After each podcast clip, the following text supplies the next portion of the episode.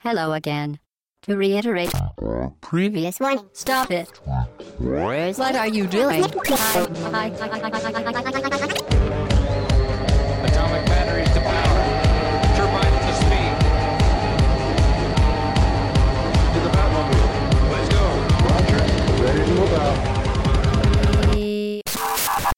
Go. au bas gauche droite.fr le podcast. Euh, messieurs bonjour. Nous sommes le dimanche 12 mai 2013 toujours au matin. C'est difficile.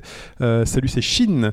C'est un podcast d'actualité. Et pour m'accompagner aujourd'hui Hobbs. Salut Hobbs. Salut Shin, salut tout le monde. et nous ne sommes pas que deux car aujourd'hui il y a le grand retour de Mike. Salut Mike. Salut à tous, salut les gars. si vous vous souvenez Mike était venu pour Monster Hunter.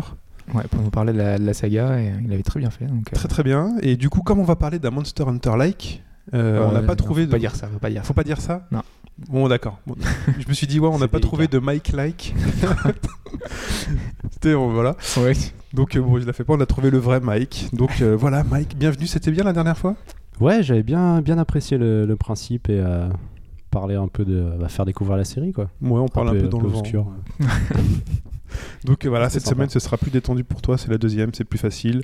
Euh, et donc, euh, le sommaire de cette semaine, euh, nous allons donc parler de Soul Sacrifice sur Vita, qui n'est pas un Monster Hunter-like, même si on a envie de le dire. Enfin, moi j'ai envie de le dire, donc je le dis. à vous de- de- d'en discuter et de prouver que c'est pas ça. Et nous balayerons ensuite l'actu de la semaine. Donc, sur de longues minutes, nous parcourons tout ce qui s'est passé cette semaine. Voilà, et on finira sur Hobbs qui nous dira un petit mot sur Dragon's Dogma. Ouais. Ouais. Parce que la semaine dernière, on avait juste dit qu'il y avait eu des soucis. Euh, là, je parlerai vraiment plus du jeu. Euh, vu que c'est un jeu qui demande beaucoup, beaucoup, beaucoup d'heures, là, je vais vraiment parler de la partie Dragon's Dogma que j'ai faite. Et la semaine prochaine, je vous parlerai de Dark Horizon, Celle que tu n'as pas faite. que j'ai pas encore faite. Voilà. Bon courage pour cette semaine, sachant que tu as un autre jeu à jouer euh, pour la semaine prochaine. c'est un jeu de baston, tu vois, c'est plus court. Avec, ouais, c'est plus court. Et donc, on commence par le débrief. Et ensuite, on enchaînera avec la question. Effectivement. Donc on commence euh, le débrief. Alors cette semaine, vous avez été assez peu disserte sur le podcast précédent, mais un truc vous a fait réagir. euh, Personne n'a écouté. S'il y en a, et ils nous ont parlé justement de Curiosity, euh, tu sais, on en avait parlé la semaine dernière. Ouais. On avait dit que notre ami Peter Moulineux euh, et son équipe avaient fait des analyses de probabilité sur le moment où interviendra la révélation du cube. Et il se trouve qu'il y a de fortes chances que ça tombe, ça tombe le 21 mai, date de l'annonce de la prochaine Xbox. Alors, Donc ça, c'est ce que euh, tu disais la semaine dernière. Ouais, c'est ce que j'ai dit la semaine dernière. Et depuis, il y a des calculs de proba qui ont été faits, c'est ça que tu dis? Non, non, ça c'était euh, Mouligneux et son équipe qui avaient Oh. fait des calculs de proba pour savoir quand est-ce que ça allait tomber, à peu près la date euh, pour euh, Ah, la révélation.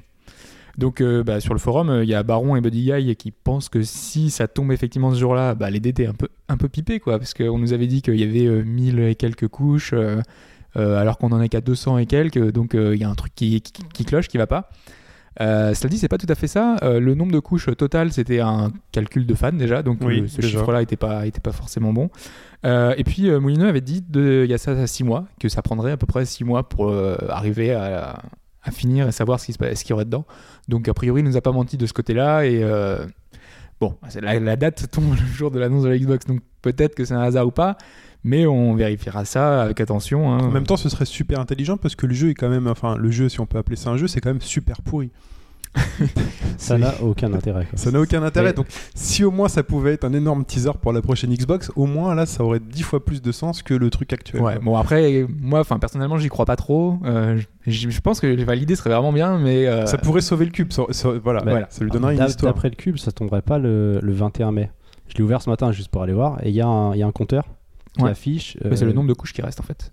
Non, il y a jour, heure, minute. Ah oui Ouais, et ça ferait 12 jours et 7 heures quand j'ai regardé ce matin.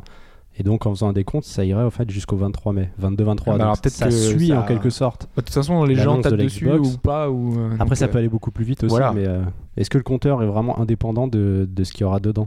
Parce que si le cube, par exemple, finissait avant, est-ce que le compteur euh, continuerait quand même Est-ce qu'il va s'arrêter Est-ce qu'il y a un rapport au final En fait, ils ont un système pour pondérer les nombres de cubes quoi. qui apparaissent et qui disparaissent. Bah, C'est-à-dire que, peut-être, tu peux que- acheter, tu sais, tu peux acheter des cubes. Alors ça, en fait, c'est terminé. ouais. Ils ont, C'est euh, c'était limité dans le temps et donc ils ont arrêté ce. C'est pour ça que. Ah oui, donc Ah. les- On sait que ce sera, ça pourra pas être euh, arrêté quoi. Il y a pas des gens qui vont acheter plein de cubes pour en rajouter et, et faire euh, ça va arriver dans bien plus longtemps la sortie à la fin. Ouais. Vous ça se trouve, ils, ils- ils se gardent le, le dernier petit cube pour lui, Monsieur Peter. Là. Il va le casser sur scène le 21 mai. Il voilà, le grand secret, Euh, c'est moi qui le partage avec tout le monde. Parce que ça devait être un secret sur la vie ou je sais pas quoi, c'est ça il a Bah, pas dit vraiment de Peu trucs importe en précis, fait, hein, ça pouvait être. euh, Enfin ça là, ça être serait quand même un gros coup de pub. euh, Ouais, ce serait marrant. Ça serait bi- bizarre, mais ça Ouais. serait. ça si c'est pas ça, serait c'est vraiment de la merde, Curiosity. Ensuite, Euh, ensuite, un petit erratum euh, que tu nous as signalé, Mike, d'ailleurs, euh, sur euh, Deus Ex euh, Human Revolution. Euh, bah, je te laisse. Euh, je crois que c'est Shin qui faisait euh, la liste à ce moment-là. Tu as Oui. annoncé le jeu euh, Deus Ex Human Revolution sur Wii U au 7 mai, alors qu'il n'y a pas de date en fait. d'accord. en fait, euh, il y avait une, enfin, il y a une date US qui était censée être au 7 mai. euh, on se disait que ce sera la même dans les mêmes eaux, mais en fait, effectivement, ça- il y a pas. il est sorti nulle part. quoi. Voilà, il est, dispo. C'était, un vague deuxième trimestre, donc ouais, ça aurait Ouais. pu coller. Mais j'assume totalement l'erreur de Hobbes. pas de souci. Euh, ensuite, Euh, et ensuite, euh, on a parlé également, enfin j'ai parlé la semaine dernière de Monaco, et je dois dire qu'avec un peu de recul, je suis un peu ennuyé. Alors pas sur la qualité du jeu en lui-même, hein, je, remets pas en- rien en cause, c'est un très bon jeu. Euh, après qu'il y, ait vois 10 000 chier. per- après qu'il y ait 10 000 personnes qui l'aient acheté suite à ton conseil, finalement c'est un peu pourri. Et ça, en fait, c'est plutôt euh, sur euh, l'accueil réservé au jeu que, que je dis ça parce qu'il est passé assez inaperçu euh, finalement. Euh, Il y a peu de sites qui en ont parlé, et encore moins qui l'ont testé. Pour prendre un exemple, Gameblog a préféré noter Star Trek, qui est pas franchement un chef-d'œuvre. Donc euh, voilà, il n'y a pas, pas beaucoup de sites, même Gamecult n'a pas testé. Monaco? Il me semble Monaco, que oui. si, hein. Ouh là là, il me semble que si. Si, si, il me semble l'avoir Euh, vu. Non, non, je suis sûr et certain, j'ai encore vérifié hier, il y avait toujours pas de test. Alors ils en ont parlé peut-être une petite Alors, fois. est-ce qu'on Ils fait en ont une- parlé, ils ont fait un petit doc euh, de, de jeux indé. euh, Alors, est-ce qu'on euh, fait une pause. Moi, je, veux- je propose de faire une pause podcast magique pour vous, auditeurs, et qui va durer deux minutes pour nous. On fait une pause podcast Ok.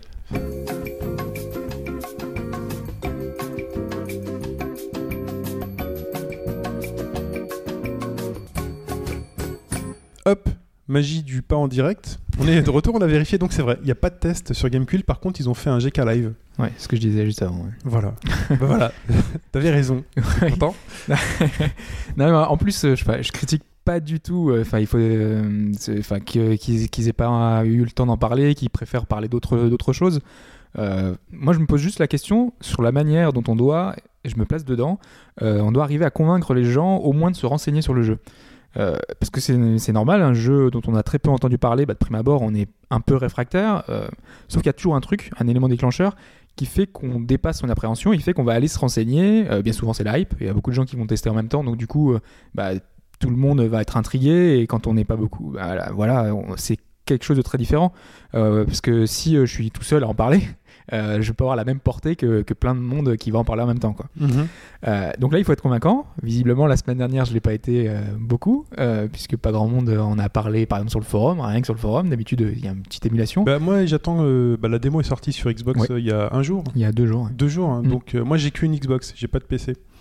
Donc.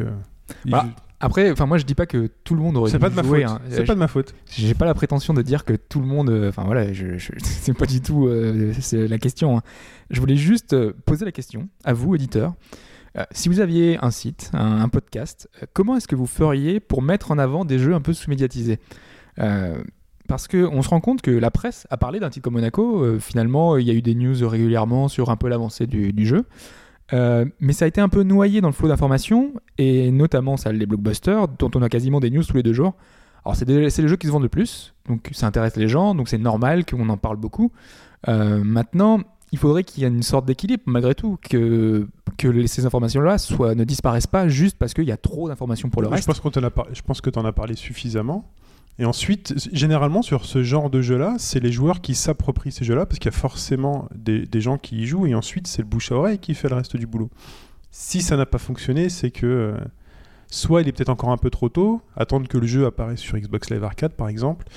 Euh, parce que sur Steam, sur PC, c'est noyé. Il y a énormément de jeux indépendants. C'est ce que j'allais dire, donc, c'est euh, que dans le flot des jeux indépendants, si vraiment fallait dédier une section à ça, il faudrait une équipe pour les tester. Quoi.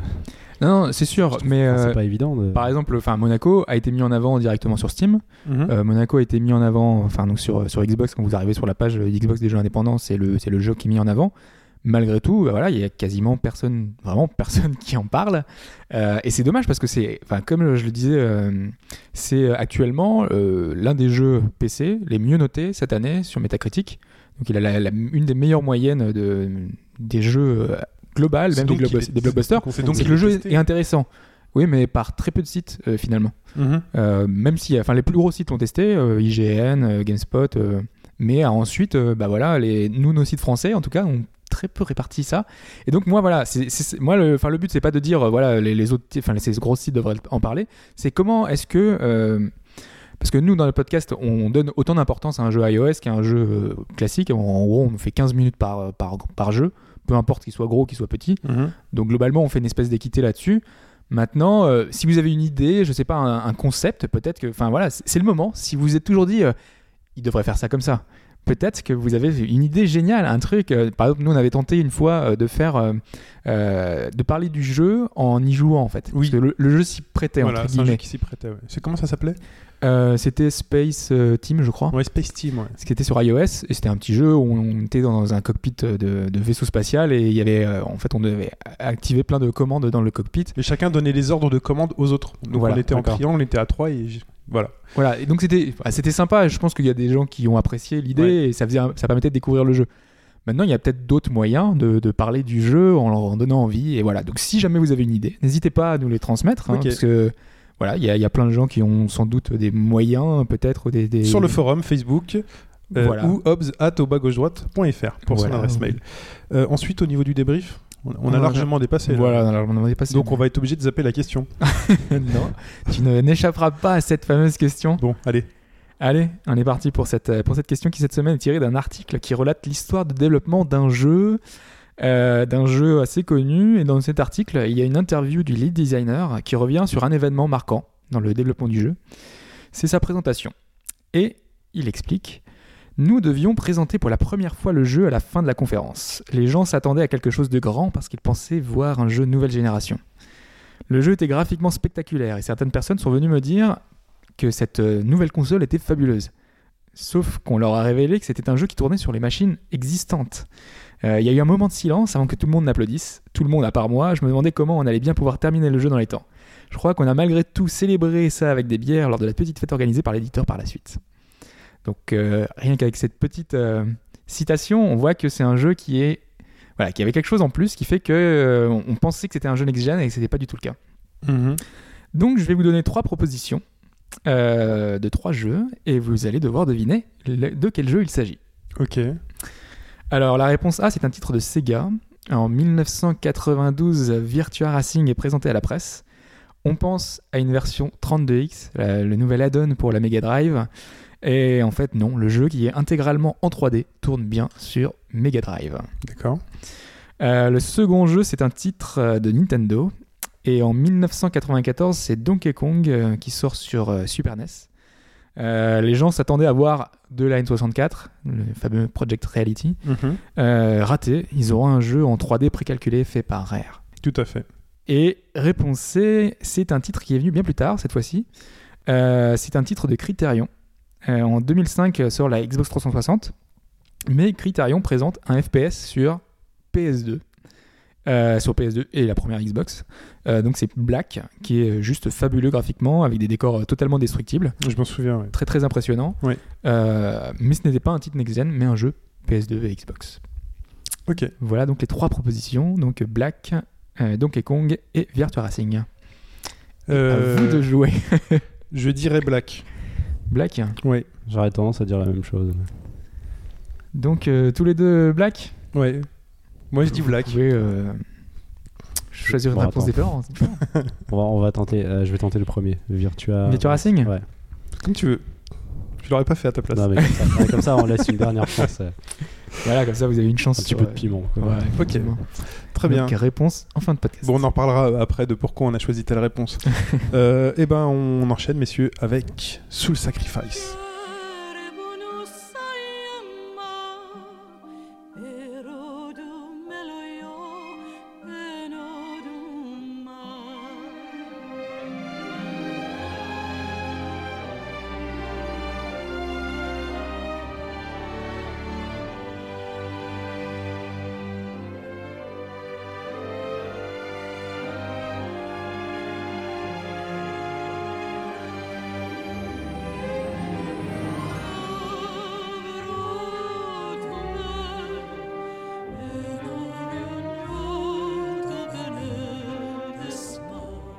Et donc, messieurs, vous allez nous parler de Soul Sacrifice, euh, sorti sur PS Vita il y a très peu de temps, avec une super démo. Si vous l'avez pas encore faite, euh, Effectivement, et on va y revenir. Enfin, je pense que si vraiment vous voulez tester le jeu, euh, cette démo est tellement représentative et tellement bien fichue que tout possesseur de Vita doit au moins l'essayer euh, pour euh, se faire un avis.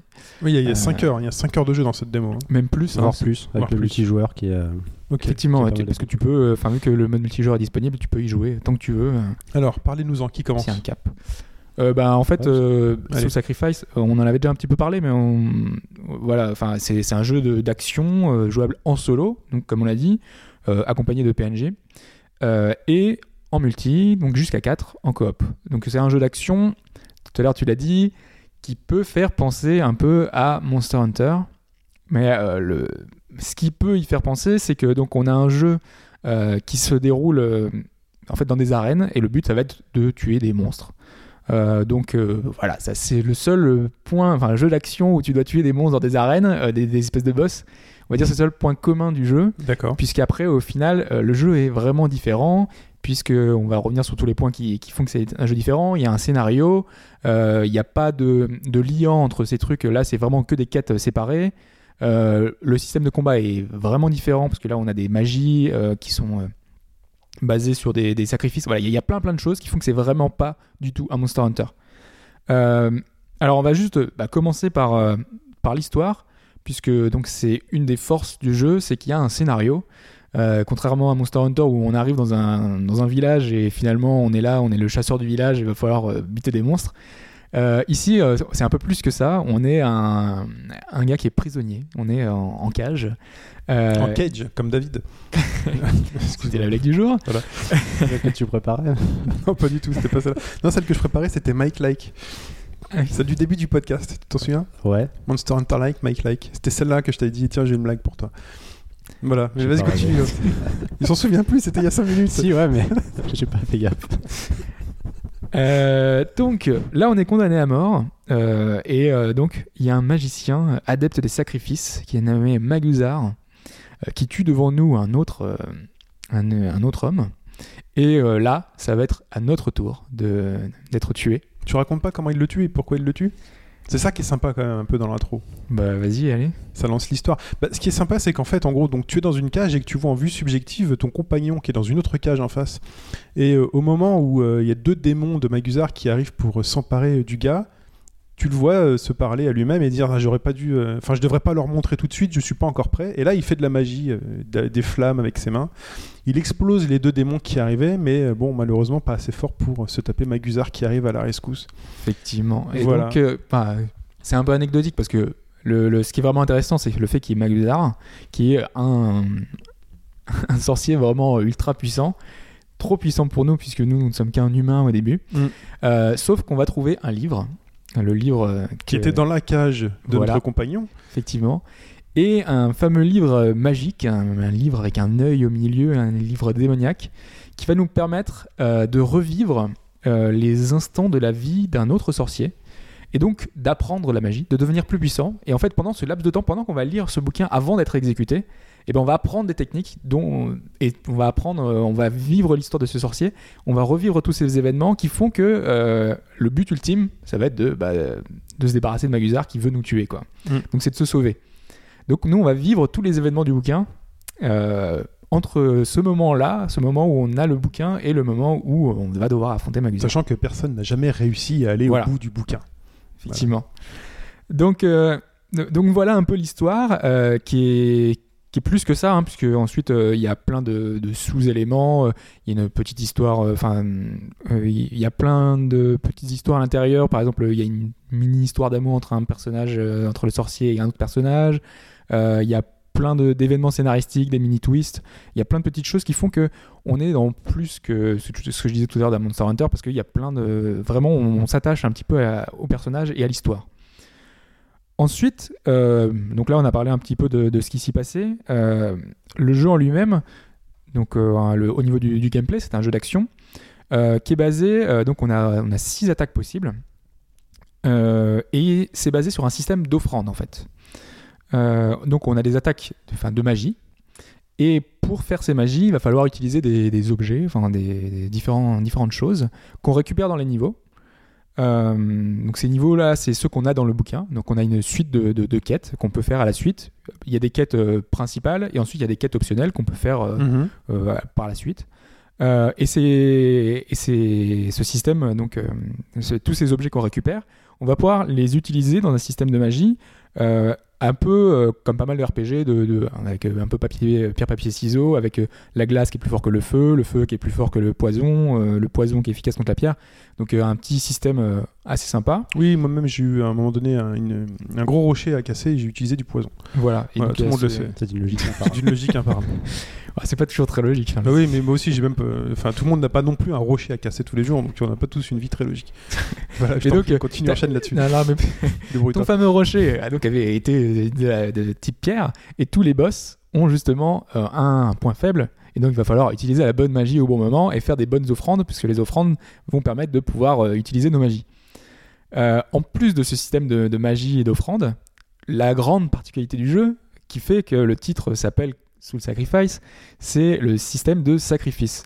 Une fois qu'on tue un monstre, on a le, monstre est au sol avec le cadavre et euh, on a deux choix soit on décide de l'épargner, et à ce moment-là, euh, ça va augmenter euh, nos points de résistance et nos points de vie, soit on décide de le sacrifier, et à ce moment-là, on va avoir nos puissances d'attaque et magique qui vont augmenter. Donc du coup, en parallèle, on va avoir euh, deux barres, euh, deux, deux barres en, en haut de l'écran euh, qui vont progresser suivant nos choix. Deux jauges, oui. Euh, et on aura des, des niveaux en fait qui vont progresser suivant nos choix qu'on fait. Donc on peut faire que sacrifier, on peut faire que sauver les gens. Sauf que le gameplay va être profondément changé parce que soit on aura un personnage qui est qui aura sacrifié tout le monde, et donc qui sera très très puissant, il pourra tuer un, un boss en un coup. Sauf que en contrepartie, il aura quasiment pas de points de vie et quasiment pas de points de défense, donc il sera très très faible. C'est jouable, c'est possible de faire ça. Euh, sauf que à ce moment-là, le mieux est encore de jouer en multi avec d'autres persos. Par exemple, un perso qui aurait monté que ses points de sacrifice euh, et qui, serait très très puissant, et un perso qui aurait fait l'inverse, euh, qui aurait monté que ses points de vie et de résistance, donc qui serait vraiment très très résistant, qui pourrait à la limite jouer le, le rôle de, de bouclier, de, de tank dans un MMO. hein Mhm. et euh, l'autre perso qui, qui attaque euh, en permanence. Donc ça, c'est sacrifier les monstres, mais on peut aussi sacrifier ses alliés. C'est l'autre particularité du jeu. Ah. Euh, ce qui est sympa euh, en multi, c'est que donc euh, une fois qu'on meurt euh, ou qu'un allié meurt, on peut soit décider donc euh, de le sacrifier. Euh, à ce moment-là, lui, il meurt, il est out, il peut plus continuer le, le- le- de se battre contre le boss. Tu lui tues sa sauvegarde et tout Non, tu lui dis pas la sauvegarde. C'est juste que lui, il pourra plus jouer. D'accord. Euh, il pourra plus rien faire du tout, sauf que toi tu gagnes un bonus de force, donc tu deviens beaucoup plus fort. Donc du coup c'est tactique parce que si tu fais ça, si tu sacrifies un gars en multi, euh, tu pourras arriver beaucoup plus facilement à terminer le niveau. Et euh, le, gars du... le gars que tu sacrifies, il a le choix Il a, il a un choix là-dedans où il... Tu peux donner une préférence en fait. Il te dit euh, aidez-moi ou alors euh, sacrifiez-moi. Et tu peux dire à ce moment-là, parce que si tu vois que tu t'es dans, une équipe de 4, tu vois que vous êtes mal barré et toi t'es vraiment, t'as quasiment plus de vie, tu fais Mm. bon bah peut-être que le seul moyen d'y arriver, ça sera de te sacrifier.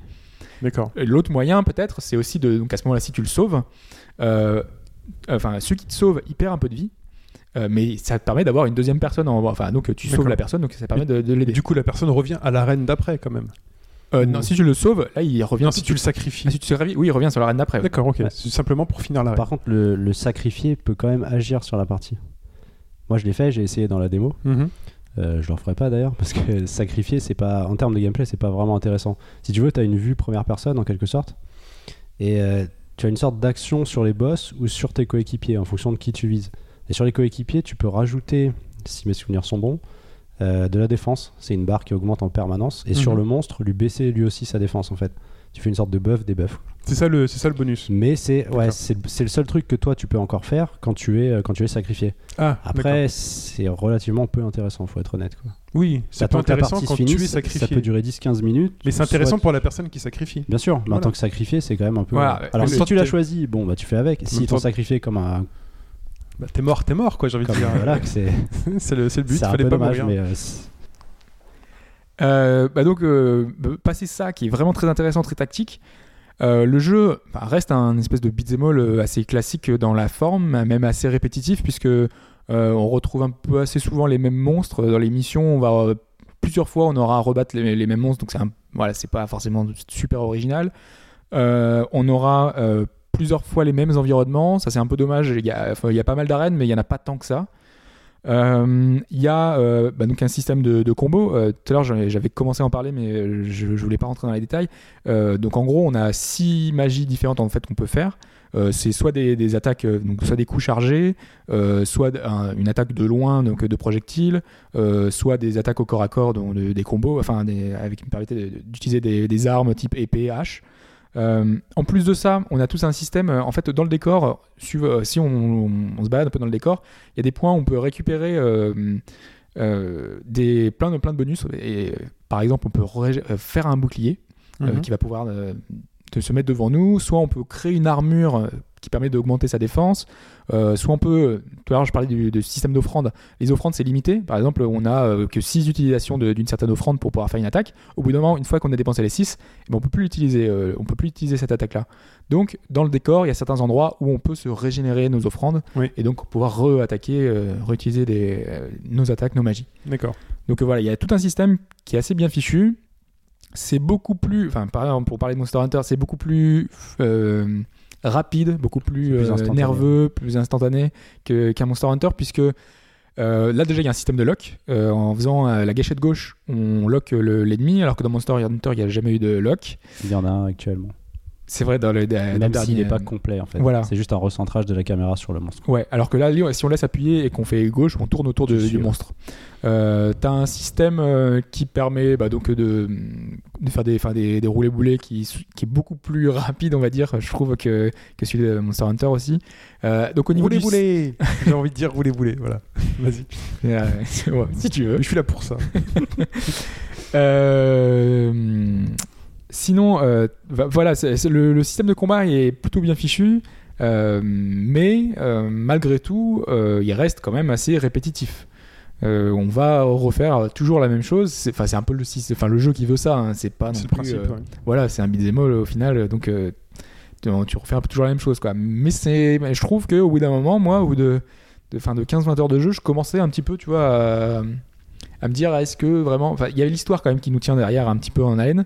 Suffisamment Euh, pas mal. a priori, suffisamment pour t'accrocher a priori. Ouais, ouais, ouais. Maintenant, euh, je, je pense qu'une fois que j'aurai terminé l'histoire, euh, parce que j'ai pas totalement terminé le jeu, euh, il y a ensuite on peut continuer à faire. Il y a plein de quêtes secondaires, de quêtes annexes. Il y a toute la partie en multijoueur si on peut refaire, on peut améliorer son personnage, on peut débloquer plein de choses parce que son personnage en fait on le, on peut le personnaliser. Je l'ai pas dit au début. Son sorcier, au début on nous demande de lui donner un nom, on lui demande de choisir son visage, de choisir son habit, de choisir sa voix. Et au fur et à mesure qu'on joue le- le- au jeu, on débloque plein de, plein de nouveaux vêtements, plein de, nouveaux, plein de nouvelles choses. Euh, donc ça, c'est un petit côté personnalisation euh, qui fait que euh, c'est assez sympa. Et qui fait que notre personnage est vraiment unique au final quand on joue en multijoueur. Voilà. Voilà, vu que c'est un mode, enfin il y a un mode multijoueur assez poussé derrière, du coup c'est plutôt sympa de pouvoir jouer en multi avec avec son vrai personnage. Alors, ce qu'il faut dire, je sais pas si on l'a dit dans les podcasts précédents, mais on va le redire là, c'est que la démo sur PS Vita, euh, vous conservez votre personnage. hein. Donc vous pouvez vous lancer pendant les 5 heures ou plus de jeu sur la démo et ensuite enchaîner, garder ce- cette sauvegarde-là si vous achetez le jeu final. Donc euh, n'hésitez pas à entamer la démo. En gros, c'est une partie du jeu gratuite, euh, c'est une vraie partie du jeu. Effectivement, Donc, ouais. euh, moi c'est ce que j'ai fait. hein. J'avais commencé, j'avais fait, j'avais 3-4 heures de jeu Voilà. dessus. euh, Tout ça, vous pouvez le voir gratuitement. Ouais. Par contre, il y a une limite dans la démo. hein. Il y a un certain cap de niveau. euh, Tu peux pas Oui. dépasser. euh, Parce que je connais certaines personnes qui ont passé 15 heures sur la démo. Donc euh, voilà, ils y ont joué comme des forcenés. Et après, ils avaient débloqué plein de choses. euh, Tu, tu récupères plein de- d'offrandes. Donc du coup, tu peux avoir plein de choses. Surtout que ces offrandes, tu peux les fusionner pour avoir des nouveaux pouvoirs, des nouvelles, des nouvelles, euh, nouvelles magies. Donc c'est plutôt sympa ce côté-là. Bah, c'est le genre de limite plus sympathique qu'un nombre d'utilisations. Voilà. Par exemple. Si on, pour citer. euh, Pour citer Le voisin. voilà. Euh, alors je vais juste revenir sur trois autres petites choses. Euh, graphiquement déjà, euh, c'est il y a du bon et du moins bon. Euh, les, les textures sont pas forcément géniales. Enfin c'est un truc plaqué au sol. euh, et puis voilà le, le- graphiquement je trouve qu'il y a des, des- certaines choses qui sont plutôt plutôt réussies. Mhm. Mais euh, mais voilà c'est pas fantastique non plus quoi. On pouvait s'attendre peut-être à mieux sur Vita. Mm. Enfin je sais pas ce que ce que t'en penses toi Mike. Ouais, c'est un peu ça. Enfin, la petite sensation que il aurait pu être sur fait sur PSP et là ils ont rajouté quelques effets. C'est vrai. euh, Ouais. Ça se sent un peu. Après, le jeu est quand même super fluide. À ce Ouais. niveau-là, il n'y a pas. A pas de ralentissement. il y a pas de euh, ralentissement et c'est plutôt sympa parce que. Pour un jeu de ce genre, c'est vraiment Ouais. appréciable. quoi. Enfin, n'enjolivez pas trop la PSP, hein, parce que les- nos Non, souvenirs vrai, ont oui. tendance à enjoliver. non, bien sûr. Je vous peu- invite à rallumer une PSP et vous verrez la différence. C'est un peu, c'est un peu abusé, mais euh, je, je suis pas convaincu qu'il ait vraiment été pensé à la base euh, à 100% pour la machine. Je sais Ou pas. alors elle est Mm. pas, elle est pas encore maîtrisée. euh. Euh, après, je voulais revenir sur euh, enfin la partie artistique justement. euh, c'est un parti pris très particulier. Le C'est- bouquin qu'on a. ouais. Ouais, le, par- le bouquin par exemple, c'est avec un œil au milieu. Voilà, c'est assez. euh, spécial. Bah, c'est c'est- c'est un univers un peu assez gore, un peu à la berserk. Moi, ça me fait penser à, sur certains points à Bayonetta. Les- Euh, Il y a un, il y a un monstre, peu, une ouais. espèce de poulet géant dans Soul Sacrifice qui a une, une espèce de enfin, grosse Avec tête de bébé, quoi, où c'est vraiment un design comme ça. Et dans Bayonetta, il y avait ce genre de truc aussi. Une espèce Ouais, d'ange avec gros, déformé, des têtes de bébé assez L'univers était tellement en fait. plus kitsch dans nos Oui. Bayonetta que ça passait. Ça passait. différemment. Là, C'est beaucoup plus crade dans le parce que déjà rien que les décors dans Il y a un côté Bayonetta, malsain, euh, c'est vrai. C'est vrai ouais. que quand, t'as dit Berserk, c'est tout à fait ça. hein. Mm. Ouais, c'est un peu ça, ça fait un peu le truc des enfers avec des monstres Mm. qui sont totalement difformes. Euh, tous ces monstres, d'ailleurs, je l'ai pas dit, mais quand on bat un boss, par exemple, qu'on décide de l'épargner, en fait, on se rend compte que ce monstre c'était un humain, un ancien humain ou alors un animal. Euh, D'ailleurs, ces personnes qu'on sauve, ils vont pouvoir devenir nos PNJ, nos- qui vont pouvoir nous accompagner euh, dans les niveaux. Si on joue en solo, on, peut jouer avec les boss qui, qui étaient là avec nous. Et dernière chose, il y a les musiques qui sont sublimes, vraiment. euh, qui sont, euh, une partie sont faites par euh, Mitsuda de Chrono Trigger. Donc c'est vraiment un grand compositeur. Et les musiques, enfin voilà, moi je savais même pas que c'était lui qui les avait faites au départ. Et effectivement, les trouvais très réussis, notamment dans les menus qui sont déjà super bien. Euh, voilà, enfin elles sont très très chouettes. Donc euh, voilà, il y, a- il y a plein de choses, à- il y a plein de choses à faire, il y a plein de choses à dire. Le jeu est très long, le jeu euh, a un scénario intéressant, a un gameplay qui est plutôt pas mal. Moi, il me manque un petit truc quand même pour que. Il manque une petite magie, un petit truc qui fasse que j'y jouerai beaucoup. Maintenant, euh, ça a plu à beaucoup de monde et on peut comprendre pourquoi parce que le- vraiment le jeu est très, Tu, tu joues beaucoup en multijoueur ou pas? Moi, j'ai joué que en multijoueur du coup à la fin. D'accord. Donc c'est ce qui t'a sauvé un peu le jeu, c'est le multijoueur. Ça m'a pas sauvé le Enfin, jeu, mais. ce qui euh, t'a permis de t'accrocher, d'y jouer Surtout que l'IA est un peu. Enfin, au début, ça va, parce que les boss sont pas très difficiles, donc du coup, ils peuvent tabasser, ils y vont en bourrin, donc euh, ça passe. Mhm. Mais quand ça devient un peu plus chaud, où les, monstres- sont un peu plus balèzes, là, ils sont un peu complètement débiles. En plus, ils te tapent dessus, enfin, quand ils. ils- c'est un peu débile. Donc, euh, vaut mieux jouer en multi à ce moment-là. Ok, donc vaut mieux prévoir 2-3 copains à côté. Pas forcément les copains, il y a un système de, de Ah. matchmaking rapide, truc euh, qui, qui est plutôt sympa. C'est toujours mieux avec des gens qu'on connaît. Il y aura aussi des DLC de prévus. Ouais, il y a pas mal Alors, de DLC. ça- il y en a des gratuits, il y en a des Il y a payants. des gratuits, il y aura des payants, donc ça rajoute toujours quelques monstres Mm. à, cette, enfin, à ce problème, comme tu disais, de. Est-ce qu'il y a un jeu aujourd'hui qui sort sans DLC? À chaque fois qu'on parle d'un jeu, fait, il y a aussi des DLC de prévus. C'est une bonne question, ça. c'est systématique en fait. Mais là, ça rajoute quelques heures à chaque fois, quand même. D'accord. Et donc, euh, permet de renouveler un petit peu l'expérience. Ok, très bien. Bon, bah, je vous propose de rouler boulet vers euh, l'actu de la semaine, monsieur.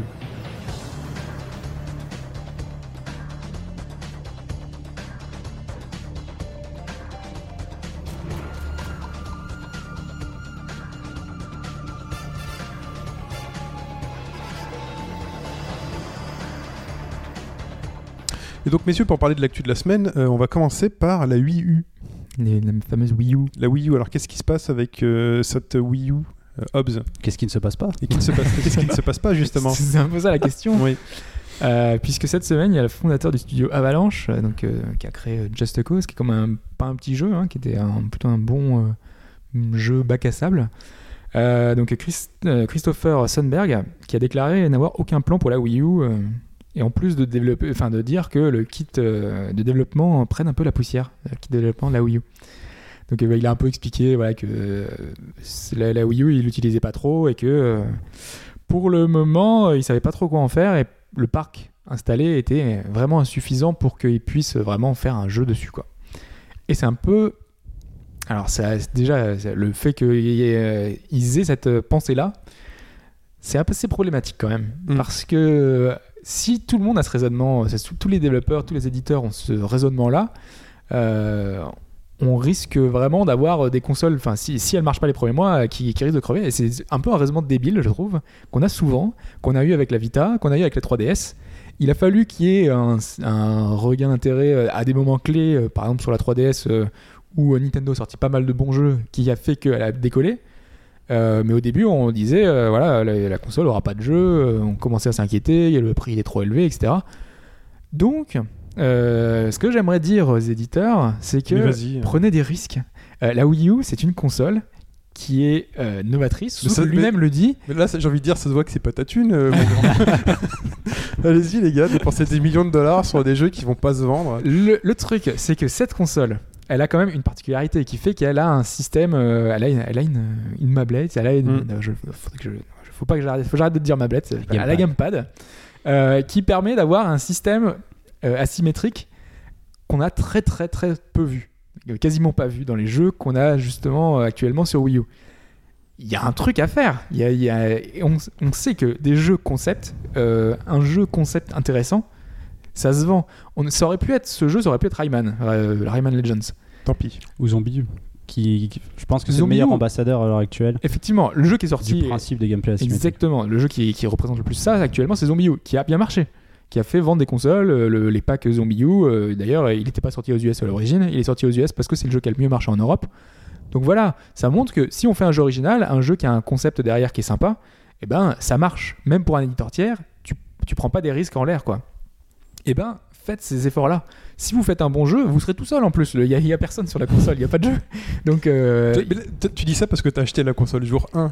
On mais sent non, un peu de désespérance non, pas du chez tout. toi. Non, non, non, non. Bah, j'ai toutes les consoles en même temps, donc euh, je, je peux me permettre de, de dire ça. non, pas du tout en plus. mais si seulement. Et euh, mais, mais voilà, la, la console, elle a un, un truc particulier et on aimerait voir plus de jeux comme ça. Alors je sais pas vous, euh, si vous n'avez pas le même avis, enfin je sais pas. Non, moi, ça me pousserait à éventuellement l'acheter, cette console. Parce que moi, je, comment je vois le futur de, de mon salon, c'est euh, forcément une des deux consoles next-gen, euh, Xbox ou, euh, ou PlayStation, et à côté, euh, l'expérience euh, Nintendo, parce que euh, j'ai une petite fille qui commence à grandir, et je me dis, voilà, Nintendo, c'est parfait pour initier au jeu, et puis il y a même des petits jeux sympas avec le gamepad. Après, c'est peut-être. Mais voilà, j'attends aussi, j'ai envie aussi d'avoir cette expérience avec le gamepad. Le, le gamepad. Mais par contre, j'attends le jeu qui me fera dire, bah, j'achète la console. moi, je pense que le jeu viendra de Nintendo. Voilà. Et c'est ça, et je pense que, enfin moi c'est à chaque fois ce qui m'irrite un peu, c'est qu'à chaque console Nintendo, il faut attendre un million seller fait par Nintendo pour que les éditeurs tiers prennent des risques et pour avoir quelque chose de, qui montre le potentiel de la machine. Il y a quoi. parfois un problème d'imagination hein, chez les éditeurs tiers sur des concepts Yes. imaginés par Nintendo. Nintendo imagine un concept, ils imaginent des choses derrière. Je pense qu'ils doivent avoir un cahier secret Puis en, magique en général, je dirais, avec toutes les idées par rapport dedans. à la production générale actuelle, euh, n'y a pas vraiment de renouvellement quoi. Non, non. et avec ce qui arrive avec la nouvelle génération, je suis pas convaincu que. Bah, déjà techniquement, je pense qu'un développeur, a- mais, euh, voilà, techniquement un développeur quand il a les kits de dev de la prochaine Xbox et de la, PS et de la PS4, il a peut-être plus envie de faire mumuse avec ça qu'avec euh, un kit de dev Wii U. Enfin voilà. Ouais, je, je suis pas sûr qu'ils aient vraiment plus envie. Enfin les créatives, eux, euh, au Il a- contraire, ils ont Il peut-être plus envie. de coût Je- pense qu'il y a un plus gros potentiel de vente sur les sur la sur l'évolution graphique parce que on a beau Ah oui. se- on a beau se le cacher mais l'évolution graphique elle a toujours été moteur. Dans- mais on disait ça sur Wii par exemple, et la Wii a fini par s'imposer. euh, Mais elle avait un vrai truc Ah, différent. mais qu'est-ce qui s'est vendu? C'est Wii Fit. Voilà. Si on cherche Oui. un peu qu'est-ce qui a fait vendre la machine, c'est une balance quoi. Non, non, c'est c'est pas une faux. balance board. Il y, a y y quelques bons jeux, mais euh, hormis ça, les tiers sur Wii, ils sont pas. Ils sont puis il y, a- y eu des prises de risque qui n'ont pas été récompensées. Je pense à Zake Wiki, euh, Ouais. qui, est- voilà, qui était un petit peu original, mais qui au final n'a pas marché beaucoup plus que ça.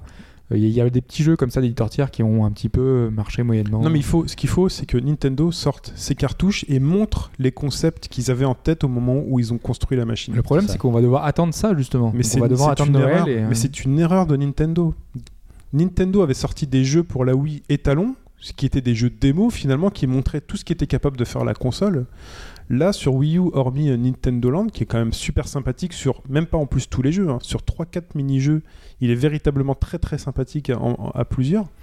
Au-delà de ça, Nintendo est absent de sa console. Il y a WarioWare, euh, t'as enfin, quand même des jeux qui, qui tentent de montrer enfin, ça. Il y a Zombie U, euh, t'as quand même euh, certains jeux Ouais, qui montrent un petit peu le si on va potentiel. par là, WarioWare, c'est euh, c'est la DS quoi.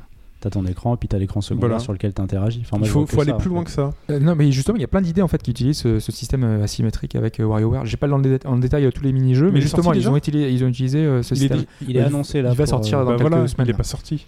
Non, non, mais voilà, mais il arrive. Non, mais quoi. ce sera pas, ce sera pas, ça va pas faire vendre des consoles. Non, Non, ça va pas faire des ça- des consoles, on- mais c'est pour dire qu'il y a des jeux dans ce style-là qui montrent ce que Le la concept, console. ouais, qui voilà. vient déjà de Nintendo pour l'instant. Oui. Après, la console a pas un an.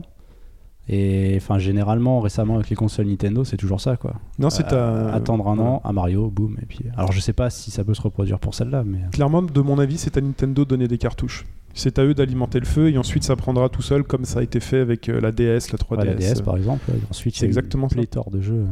Donc, euh, Ouais. donc voilà. La DS passait quand même, enfin, pour une console entre guillemets révolutionnaire, il y avait toute une com autour qui faisait que elle avait un truc particulier, et donc elle avait réussi à se vendre là-dessus, quoi. Donc, euh, même si on n'avait pas eu de jeu euh, rapidement, euh, les Mais quoi qu'il arrive, c'est toujours. Nintendo qui, euh, qui lance ses propres consoles. Une fois qu'ils auront lancé, une fois que les gens achèteront euh, 10 millions de consoles pour jouer à Mario Kart et au prochain Mario, Le truc, c'est que là, les prochains jeux qu'on les censé éditeurs voir, se diront il y a un parc de 10 millions de consoles, voire plus, parce que 10 millions, je crois que c'est pas beaucoup en termes de consoles, mais il y a un parc avec pas mal de consoles parce que tout le monde a acheté Mario Kart. On sortira un jeu là-dessus, parce qu'il y a si une- s'il y a une personne sur 10 qui achète le jeu, bah, ça, nous fait, euh, ça nous fait 1 million, 2 millions, 3 millions de ventes. Mais le problème, c'est par exemple, le, voilà, c'est on- le principe. ce, ce principe-là s'applique aussi, par exemple, à, à la PSP ou la PlayStation Vita, Mm. qui ont eu beaucoup de mal à décoller. La PSP a dû attendre Monster Hunter pour pouvoir euh, décoller. Et la Vita n'a toujours pas décollé. hein. Et voilà, la Vita n'a pas trouvé son système seller, même si là, il y a eu récemment, avec 2-3 titres, euh, le- la baisse de prix, euh, un petit regain de forme qui La- fait qu'elle se vend La correctement. baisse de prix, elle est pas officielle, je crois. Au Japon, si, en fait. Au Japon, Euh, oui, ouais. exact. Oui, parce qu'il y a eu la sortie de, de pas mal de jeux sous Sacrifice. Après, euh, ça reste. euh, elle est stable. Elle est Oui, oui. stable dans les ventes. Il Elle a des c'est vrai ventes qu'il correctes, suffit d'un- d'une grosse exclue pour que ça décolle, mais euh, Ouais. les objectifs de Sony sont pas atteints. Tu vois, Voilà. En tout cas, il faut un énorme jeu sur Wii U pour lancer les ventes de la console et ensuite mais ils quel suivront. D'ailleurs, je crois que c'est euh, Avalanche Studio qui disait qu'ils avaient du mal à. Enfin, le problème aussi par des éditeurs tiers par rapport à Nintendo, c'était le contact. Ouais. Apparemment, Ouais, il y a un problème de communication entre les deux, quoi. Et ça aide peut-être pas à, à engager des projets. D'accord. Ouais, non, c'est pas faux. hein. Il y a sans doute un- aussi un, un- un système à revoir derrière Bah, pour pouvoir Rayman, mieux euh, parler avec les, les tiers. Rayman qui aurait pu faire euh, un vrai gros lancement sur la console, bah, c'est un peu aussi de la faute bon à. Nintendo selon Ah, ce on- qu'on entend.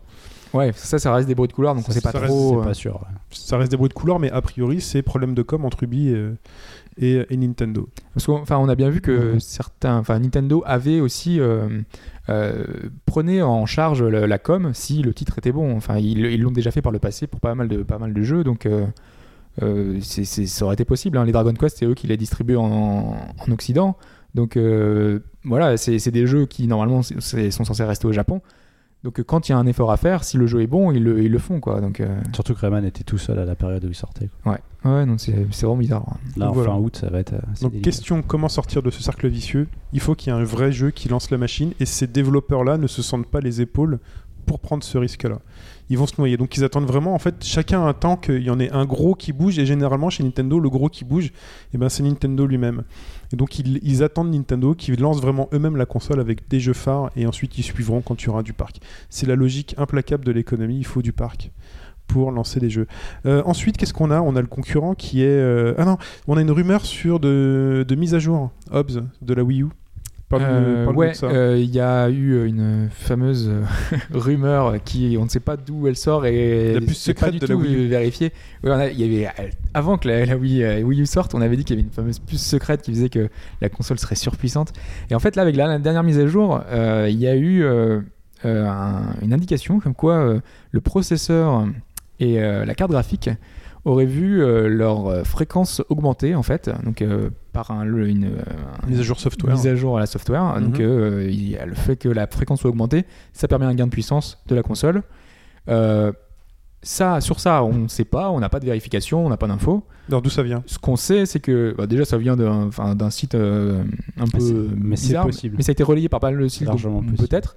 Euh, maintenant, ça se voit sur certains jeux en fait. Enfin, ça se voit. Il y a certains jeux qui ont eu un gain de, qui sont, qui a moins de lag, il y a moins de ralentissement.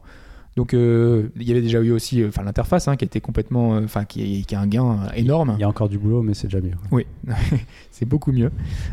Donc voilà, ces, petits, ces petites améliorations peuvent rendre ça crédible. Maintenant, déjà, le- il y, a- il y a une indication, c'est on passe de 1 GHz à 3 GHz.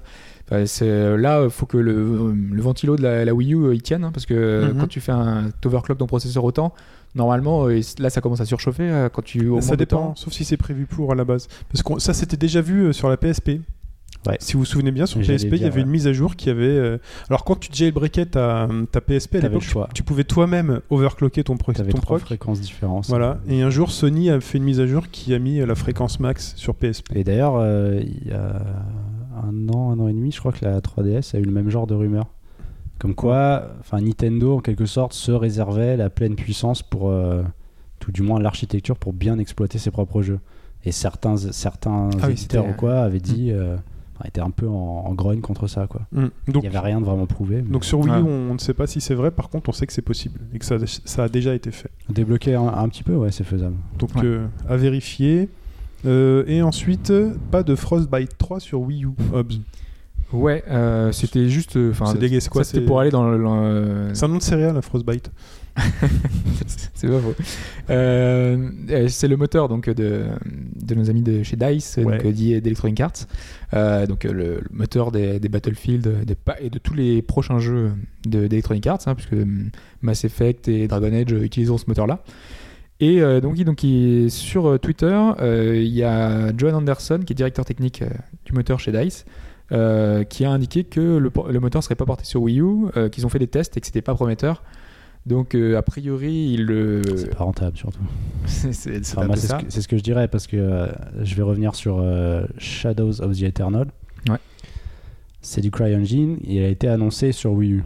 On l'a pas vu tourner encore, mais visiblement ça marcherait.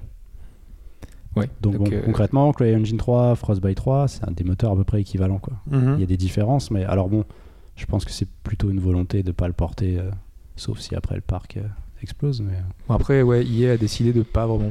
Pour faire l'instant, je pense que c'est pas, de- pas leur objectif. Un Battlefield 4, ils te le vendent avec euh, des trucs plein les yeux. Quoi. D'accord. Faut que ça pêche. Quoi. Bah, le truc, c'est que c'était une des choses que je me demandais justement, c'est est-ce que c'est les jeux classiques ont leur place sur la Wii U? Euh, Moi, je, enfin, je pensais que oui, justement, pour compléter et étoffer le catalogue, ça, si ça leur coûte pas grand-chose de les, de les porter. Surtout qu'on a vu, euh, on va en parler après, Assassin's Creed 4 sur PS4, qui a très très peu de différence avec la version PS3.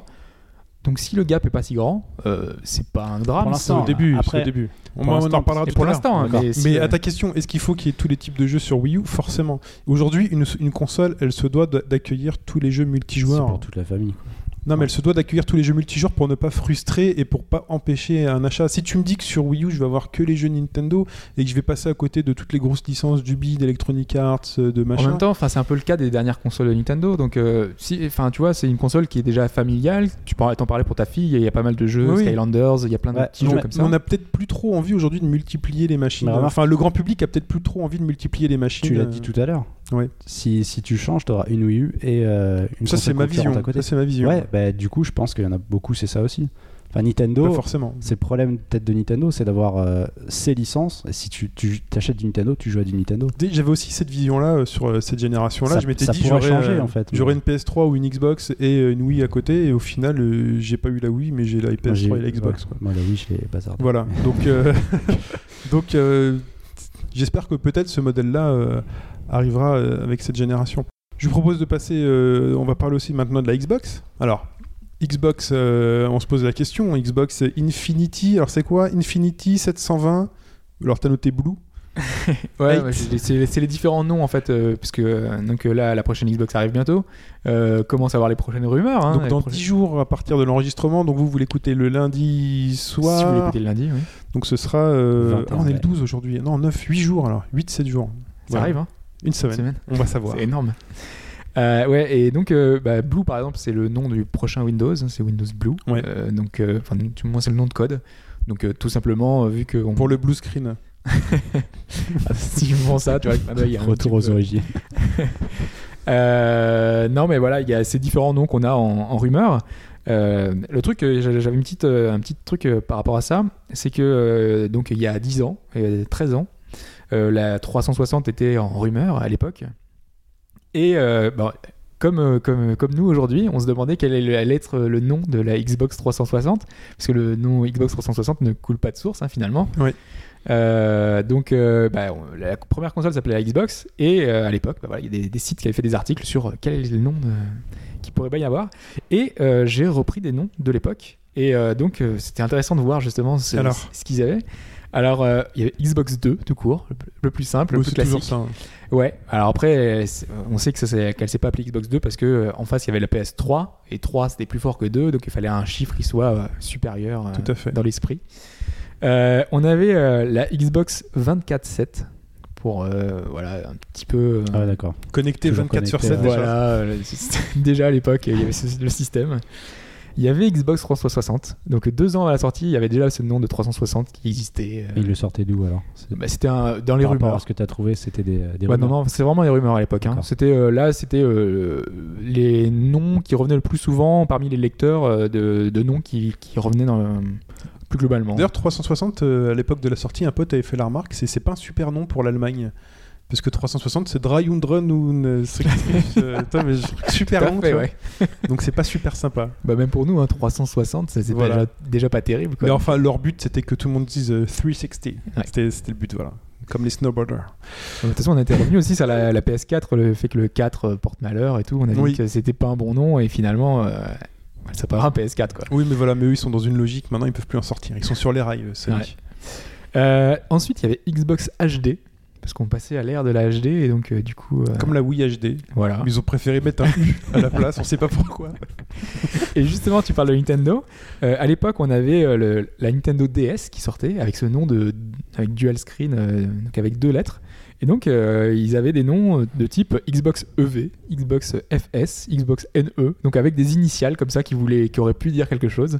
Euh, donc, il y avait un nom euh, dans l'esprit comme ça qui pouvait euh, rappeler la, la- la DS. euh, et qui aurait voulu euh, dire quelque chose quoi. Donc voilà, on, on était vachement éloigné. Voilà, on avait plein d'idées originales et donc là, a priori, le plus probable c'est Xbox Infinity, mais ce sera peut-être pas du tout ça et on aura peut-être un nom qui va nous surprendre. Peut-être. Voilà, Peut-être donc on verra pas. bien. Peut-être pas. Xbox. Bah ouais, c'est. Voilà. ça In- Infinity, mal. ça- euh, on, on lance les paris. Moi je pense qu'Infinity c'est pas mal. Moi ça Bah, me semble bien si- aussi. Mais... Si on va dans la logique par rapport à 360, bon, le cercle, Oui, le sorte d'infini en quelque sorte, ça serait dans la continuité, donc ouais, pourquoi pas. pourquoi Ouais, pas. ouais, un puis, symbole. le euh, Puis ça fait un espèce de 8 euh, qui, qui revient sur. euh, C'était- on est censé intégrer rumeur, Windows en fait, 8. voilà, euh, c'est voilà. qui basait en quelque sorte Windows 8 au cœur de l'écosystème Microsoft avec la nouvelle Xbox. Ouais. Voilà, enfin. Ça, ça, ça se tient quoi. En tout cas, ce sera pas du Rango. non, ça c'est sûr, non. On dirait une sous-marque de, on dirait une sous-marque de chaussures de sport. Ouais, du Rango, donc c'était Durango, code. hein. chez Decathlon. Durango, tu vois. Euh, ensuite, euh, donc il y a aussi une autre rumeur qui est apparue qui concerne la connexion obligatoire.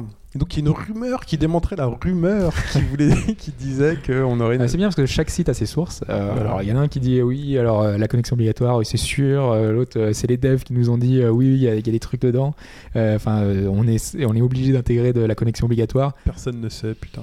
Donc voilà, pas grand monde sait, mais a priori les derniers échos font que la connexion obligatoire, Microsoft a renoncé. Alors soit ils avaient fait cet effet d'annonce pour tâter le terrain, pour essayer de voir si les gens étaient d'accord ou pas.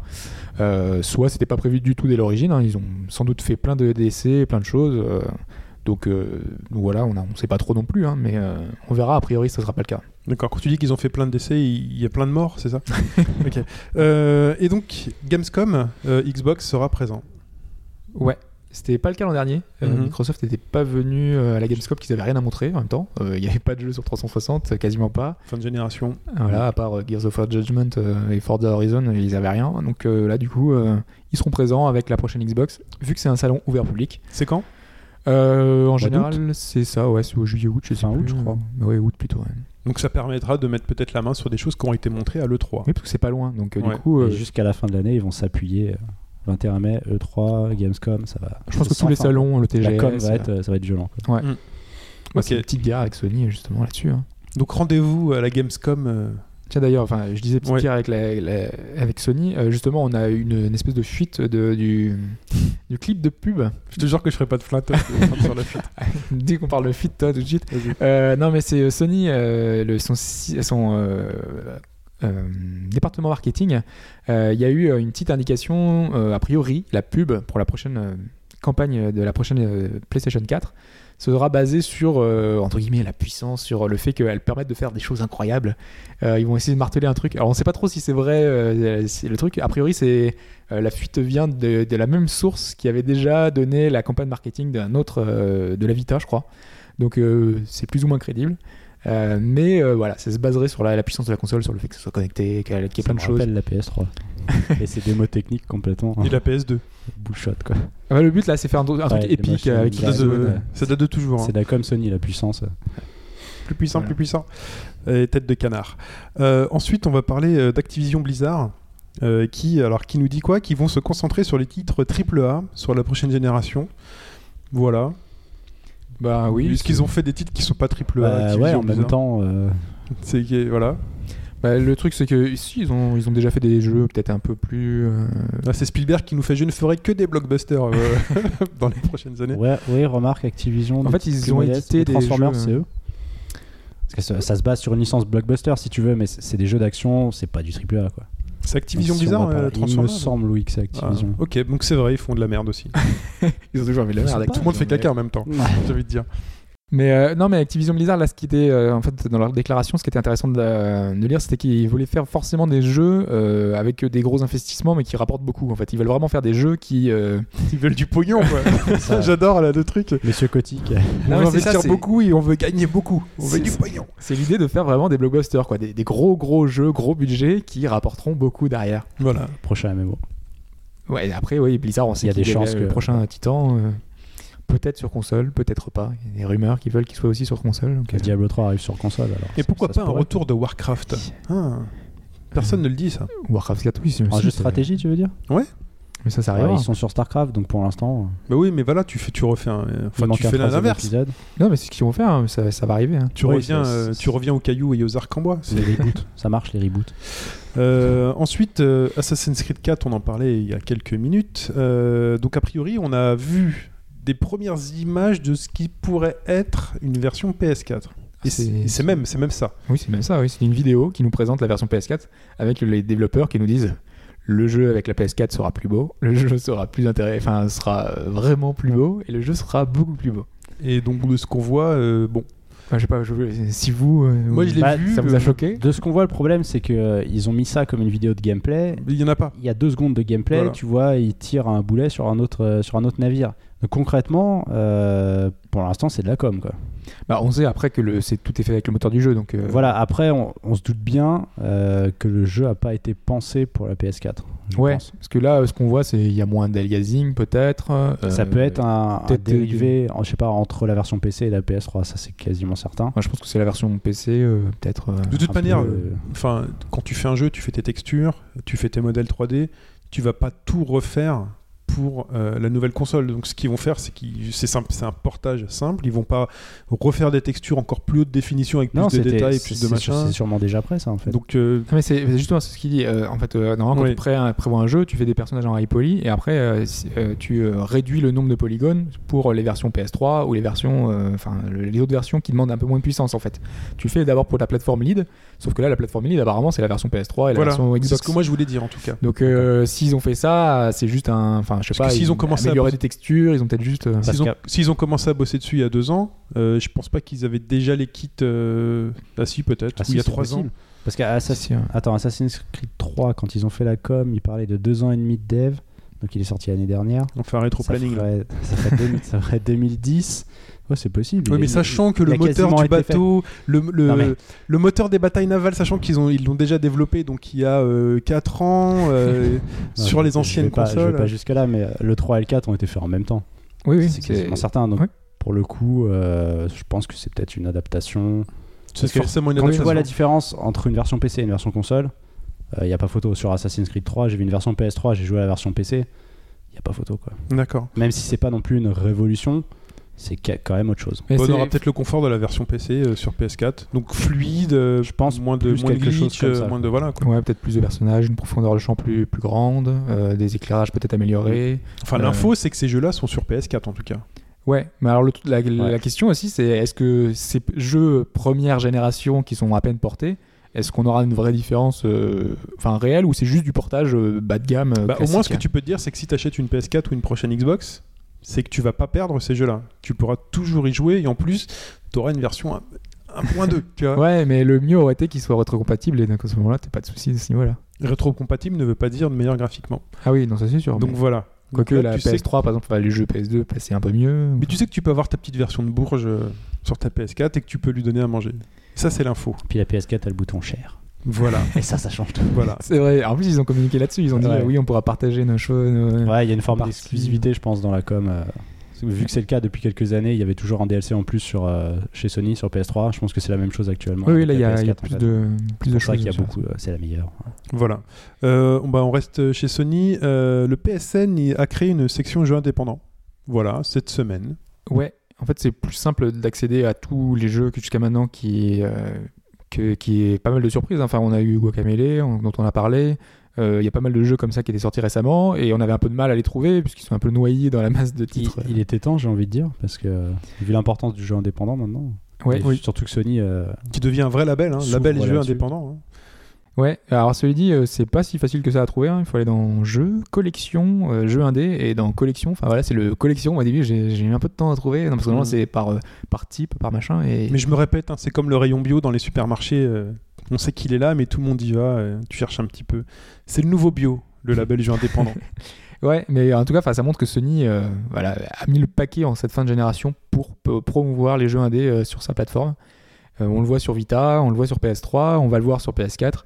Euh, les jeux indés, euh, enfin Sony veut vraiment les convaincre. par contre, le PSN sur, euh, sur la Vita, je suis pas sûr qu'il y ait une, euh, Il n'y a pas encore la section indépendante. Non, il n'y a pas la section. enfin, moi, je trouve qu'il est quand même assez mal foutu ce, Le... ce PSN. ouais. Les nouveautés sont pas forcément mises en avant. Si t'as un titre dire comme Guacamelee, il était en, en tête Il de était en une en haut. Il est en une. Après, pour trouver les autres, c'est quand même pas évident. Enfin, sur PS3, Après, il y a par j'ai pas de euh, PS3, ordre alphabétique, il y a moins de jeux, donc du coup, c'est plus. Mais il est assez mal foutu. Mais c'est nous qui décidons, hein. Comment C'est ça nous, bah, c'est-à-dire que l'autre jour on a testé Guacamelee, on a dit que c'était vachement bien, et du coup Sony a décidé de le mettre en. Ah, d'accord, pardon. voilà, c'est au bas gauche droite qui décide. Il y a un petit Donc euh, voilà. D'ailleurs, il y a un petit jeu, un, petit jeu indépendant qui est sorti cette semaine sur Vita, euh, qui est une espèce de, de jeu de, de stratégie, c'est vu en hauteur, euh, mais qui se joue un peu comme Tetris. En fait, on peut poser des blocs euh, et on, on fait avancer son. Je sais plus le nom. Mhm. euh, je vous le mettrai sur le sur le forum. Euh, c'est assez sympa. C'est un petit jeu indé qui est sorti. euh, Bah, si c'est bien, dis-le, comme ça Sony le mettra euh, en première page. voilà. Euh, et là, il y a un truc intrigant qui arrive le 15 mai, donc dans 2-3 jours. Euh, bah, c'est Google qui annonce réinventer le terrain de jeu. Et là, c'est quand même assez intrigant. Il y a une conférence hein, donc, euh, dans les fameux Google euh, I.O. euh, des réservés aux développeurs. Ils vont euh, donc présenter une nouvelle manière de jouer, un truc qui, bref, ils rentrent dans le game, comme on dit, et on ne sait pas du tout ce qu'ils vont faire, mais on en parle quand même. Alors, d'après vous, Alors, moi, j'ai peut-être des infos. c'est vrai Je Vas-y. suis tombé sur un article ce matin dédié à Android. C'est ce que j'allais dire. ouais. en Tu fait, l'as vu on, aussi on a, la- on a eu l'info ce matin en fait. Ouais, voilà, a déjà leaké en fait ce matin. En fait, ce serait euh, le Game Center chez Apple. Tu vois le principe ouais. Bah, ce serait ça. Donc, c'est peut-être pour ça, justement, le terrain de jeu. Ils se foutent de la gueule du dire. monde. Ce serait ça. C'est-à-dire qu'en fait, il y avait Non. déjà apparemment un Google Play Service. ouais. Ce serait une évolution. Donc, il y aurait euh, des succès, euh, lien avec Google, euh, tout ce genre de trucs. Une forme de centralisation de, de tous tes jeux sur Android. Quoi, Exactement. Donc euh, il y a un système de donc euh, tu, un leaderboard, tu as un système d'achievement. Non, mais là où. T'as- là où- Comme, enfin vraiment comme Game Center. D'accord. Mais, Mais, ils disent. c'est- ils c'était disent- vraiment, ça manquait vraiment, c'était énorme. ça. Oui, je suis d'accord. Mais ils disent qu'ils réinventent. Les sauvegardes en Réinventer, ça veut dire que tu fais un truc qui n'existe pas. Ah, le truc c'est que c'est des fuites basées sur un dernier, une dernière version de- de- d'Android, tout ça. J'espère que c'est pas ça, parce que sinon ils auraient dû dire recopie le terrain de jeu. Après, ils ont peut-être pensé des choses différemment derrière. euh, On sait aussi qu'il y a les sauvegardes dans le cloud. Ça, il y a pas. Enfin, je crois pas que ce soit dans la dernière version de sur euh, Sur iOS iPhone. Ouais. Euh, non, je pense pas. Non, non. Parce y a, il y a plein de choses dans le cloud. mais il Il me semble que si, parce que quand tu Non, mais tu sauvegardes tout. hein. Non, mais tu sauvegardes tout normalement dans... sur iPhone. Donc c'est forcément dans le cloud. Tes sauvegardes, elles sont quand tu, quand tu synchronises ton téléphone, tes sauvegardes, elles sont avec. hein. Ok, bah alors, en tout cas, Donc, voilà, euh, il y a pas mal de choses qui font que euh, le jeu sur euh, Android sera beaucoup plus poussé, beaucoup plus sympathique, qui aura vraiment toutes les fonctionnalités qui manquaient. Parce que moi, c'est ce que je trouvais. Par exemple, Rayman, les enfin Rayman, euh, le Jungle Run, j'y avais joué sur euh, sur iOS avec vous. Ouais. J'avais trouvé ça vachement sympa parce qu'à la fin des niveaux, en fait, on avait le temps de nos amis. Ouais. Et sur euh, Android, ma version que j'avais, moi j'étais complètement dégoûté.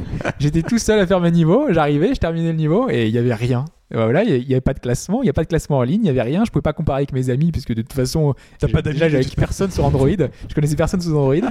Donc euh, du coup, le jeu perdait un énorme. Enfin, l'intérêt du jeu était complètement euh, bah, disparaissait pour moi. Et je trouve que là, ça va être un vrai plus. Donc, le mieux, ce sera encore faire du cross. euh, parce que C'est une des, des choses. euh, On parle de rumeurs euh, que l'utilisation des jeux Android sous Chrome. Donc il y aurait une interaction PC, euh, PC Android qui fait qu'on pourrait jouer à tous les jeux Android sur Chrome et ça pourrait être assez sympa ça. Ok. Le, Bon. terme, le terme est peut-être un peu fort en fait. Ouais. Réinventer le terrain de jeu. Après, on sait ce plus, avoir là, des... ça a fuité, c'est pas drôle, euh, vous avez eu la fuite, vous, ce matin. Ah, mais c'est vraiment, c'est sorti. euh, Et on se demandait, est-ce qu'ils vont pas nous sortir une boîte à foutre sous la télé euh, Ouais, c'est le premier truc tu vois, euh, tout le monde a pensé. qu'ils vont présenter à l'E3 euh, Ouais, ouais, moi je pensais que non. c'était un rapport avec Ouya au début. Enfin, je sais pas, ils pouvaient faire une... leur boîte à eux. Enfin, non, ils vont faire un leaderboard. voilà. bon, Google, ok, euh, ça c'est fait. Donc on passe à un truc un peu plus sérieux, c'est Star Wars. Parce qu'on on déconne pas quand même avec, euh, la Force. Et euh, la Force a choisi son camp, et ce serait chez Electronic Arts, a priori. C'est ça, c'est Electronic Arts donc, qui a racheté, euh, enfin donc racheté, donc, les droits pour utiliser la licence Star Wars. Et donc les prochains jeux Star Wars seront chez eux. Donc Disney s'est mis d'accord avec Electronic Arts et a choisi Electronic Arts parce Ouais. que je pense qu'il devait être Il plusieurs à doit y avoir un postuler. appel hein. d'offres, un système. euh, Il devait être plusieurs. Donc Electronic Arts a été sélectionné. Et ce sera pour tous les jeux, euh, tous les jeux Star Wars. Donc euh, Bonne nouvelle, mauvaise nouvelle? Moi je Bah- dirais plutôt bonne parce qu'Electronic Arts a priori, bon, ils savent Bah, un peu ce qu'ils font et on Tant sait qu'à qu'il y aura faire, les moyens. ça.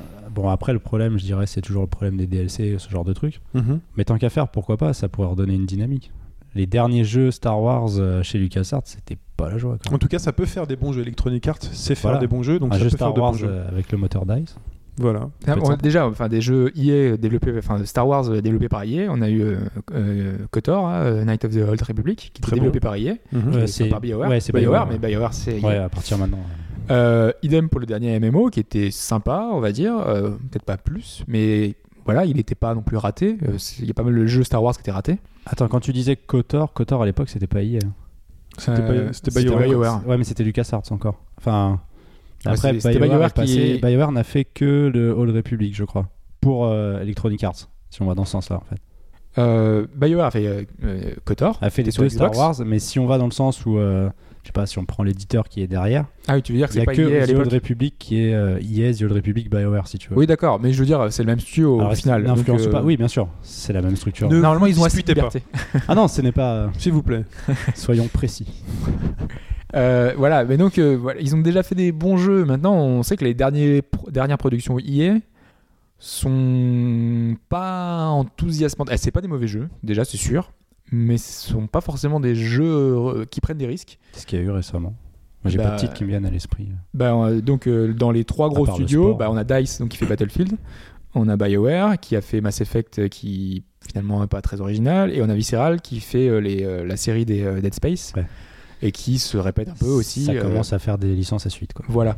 Donc on peut imaginer ces trois studios qui bossent sur des jeux. Donc euh, Star Wars, hein, euh, Mhm. Visceral qui pourrait faire un- peut-être un titre euh, horreur horrifique là-dedans, je sais pas trop ce qu'il pourrait faire, mais il y a peut-être une idée à faire. Un Battlefield dans l'univers Star Wars. euh, avec des. comment ça s'appelle? Des Ewoks zombies, tu vois. Imagine, dans une forêt, des Ewoks zombies qui Oh, te sautent dessus avec serait pas mal. et tout.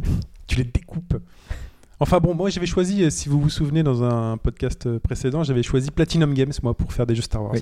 Ça aurait eu la classe. Ah, c'est vrai. Tu vois, ça aurait eu la classe. T'étais là? Ouais. C'est celui où t'étais là? Ah, énorme. Euh, et donc on enchaîne euh, avec la Vita qui a une grosse annonce. Voilà, ils ont une grosse envie d'annoncer un truc. Et donc ils nous ont annoncé qu'il y avait une grosse annonce. Bah, en fait, c'est Voilà, le. On sait pas quoi. Alors qu'est-ce que ce serait Une messieurs personne de Sony Europe qui, qui a dit ça. Donc, euh, quand en général, c'est pas vraiment le, le plus haut gradé, euh, on- souvent on est déçu après.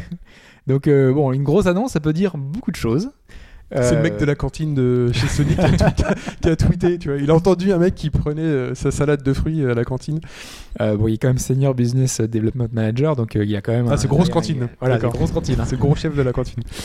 Mais, euh, mais voilà, donc les rumeurs les plus persistantes veulent que. Bah, déjà, on avait des rumeurs sur un Assassin's Creed. euh, là, on a des, des images souvent de leakées de Phoenix Rising. euh, on sait pas du tout ce que c'est. Donc peut-être que ce sera le prochain Assassin's Creed sur Vita. Pourquoi pas Pourquoi pas On sait que Uncharted est sorti en début de vie de la Vita, donc ça fait un an. Ils ont tout à fait eu le temps de faire une suite ou de faire un, un spin-off, enfin ce qu'ils veulent. Bah oui, en un an, de- t'as tout à fait le temps de faire un énorme jeu. Ouais, ils ont mis euh, un an pour faire le premier, donc euh, en Voilà. un an, ils ont le temps de faire la suite. hein. Ok. Euh, et euh, on sait que euh, Donc, ce que je dis ça euh, parce qu'une Uncharted, bon voilà, ça Oui. s'essouffle un peu, j'ai envie de dire. hein. Tu, des, des beaux décors, tu vrai. tires sur des gens, et puis voilà. oui, puis tu reprends un peu le même univers, le même Voilà, truc, et, bon. c'est- et ça marche quoi. Ok. Euh, et on sait que Keiji Inaf- Inafune, euh, donc qui a fait Soul Sacrifice, euh, disait que euh, la suite était déjà en, chantier, donc peut-être que déjà il lui annonce que ce soit prévu que ce soit, Ouais, enfin c'est peut-être un, un annonce. peu tôt. Oui, ça, ça paraît un peu prématuré. Grosse annonce, bon, comme tu dis, il faut se méfier. Moi, je pense peut-être à Gravity Rush 2. Moi j'aimerais. hein, On sait euh, qu'il est sûr. plus ou moins en train d'être fait. Ça serait c'est une bonne licence. Je pense pas que ce soit quoi. un gars de Sony Europe qui annonce un jeu Oui. euh, autant. Après, c'est vraiment japonais, typiquement japonais. Un nouveau Call of Duty. Oh non. Ah oui. un- Ah bah oui, oui. Oui, ce serait, Pourquoi ce serait pas? pas fort. Ils l'ont fait en très peu de temps, le Call of Duty le précédent. Il pourrait. hein. Ouais. euh, sinon, bah, il y a là, il y a l'annonce euh, Gran Turismo, donc dont on parlera tout à l'heure. Donc peut-être que c'est un Gran Turismo sur euh, sur Vita. Oui.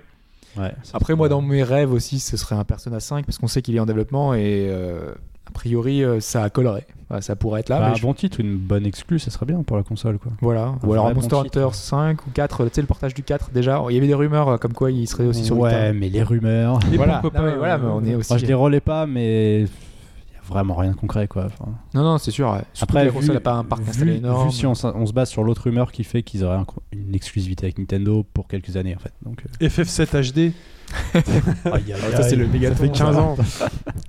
voilà, ou euh, qu'est-ce qu'il pourrait y avoir d'autre? L'arrivée de Dragon Quest. Ah, ça, c'est impossible Voilà. parce que Dragon Quest, Ça c'est marche toujours sur les consoles. Euh, Le 8, imagine le retour du 8, pourquoi pas Il était En sur HD? PS2, ouais, un 8 en HD. c'est vrai que les HD, ils en font beaucoup. Ah, Non, mais tous les Dragon Quest sont sortis sur les consoles où le parc installé était le plus grand. Toujours. Il n'y a aucune exception. Donc euh, c'est- impossible. Ils veulent peut-être relancer le 8, on sait pas. Non. Non. Hobbs a décidé que non, donc ce sera non. Vous Bon. pouvez y croire. Donc euh, ensuite, euh, donc le truc d'Okami, euh. Ah, ça, je veux savoir, parce que je Ah. n'ai pas trouvé la réponse à Vous ça. savez pas ce que c'est non. Donc euh, la fameuse réponse à cette euh, fameuse annonce, un truc énorme. Et ce truc énorme, c'est donc, oui, pour les Japonais, ce n'est donc pas un jeu, c'est donc euh, un- une espèce de, de, de, de- de pochette avec une planche d'autocollant, un livret, un stylo, un carnet et des marque-pages et un porte-monnaie Okami. T'es sérieux? Ce sont des goodies Okami euh, qui, qui vont sortir euh, au Japon, euh, donc euh, sur la série. Ok. Et c'est simplement ça. Ça n'a rien à voir avec la série, de beaucoup de faux espoirs euh, pour rien. en fait, D'accord, n'y accordons pas plus de temps. Ouais. Euh, Gran Turismo qui revient avec éventuellement alors, soit un épisode 6, soit un épisode Vita, soit rien du tout, parce qu'on parle justement juste des 15 ans de Gran Turismo. Ouais, si plus, Ouais. parce qu'on a vu le teaser. euh, ouais. À la fin, il y a un décompte, il y a 1, 2, 3, 4, 5, et après il y a un underscore. Donc euh, quand même. Sur le circuit de Silverstone, je crois, ils vont faire ça. Ils vont profiter d'une d'une course pour euh, D'accord. préciser un peu là-dessus. Et puis on a, il y avait la musique du premier en plus. Peut-être, euh, imaginons que c'est peut-être un remake euh, du premier. euh. Quel intérêt Attends, Bah, parce que tous les Gran Turismo pour un sont pas des bagnole. remakes des précédents en HD.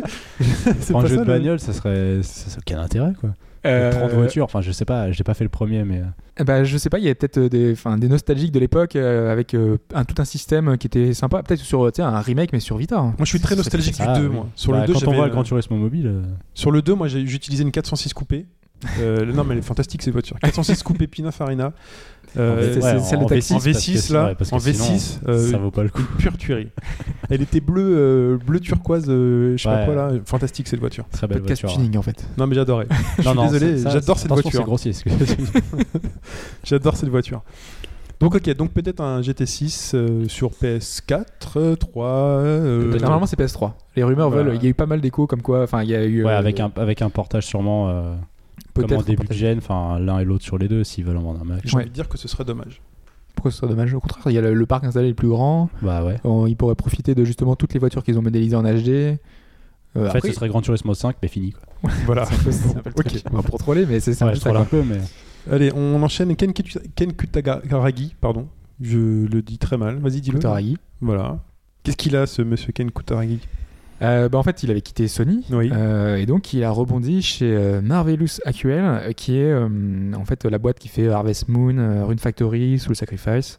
Donc, euh, pas mal de petits jeux, pas toujours extraordinaires, mais qui grossit de plus en plus au Japon. Euh, ils ont acquis euh, pas mal de, de- de studios, ils ont embauché pas mal de monde ces derniers temps.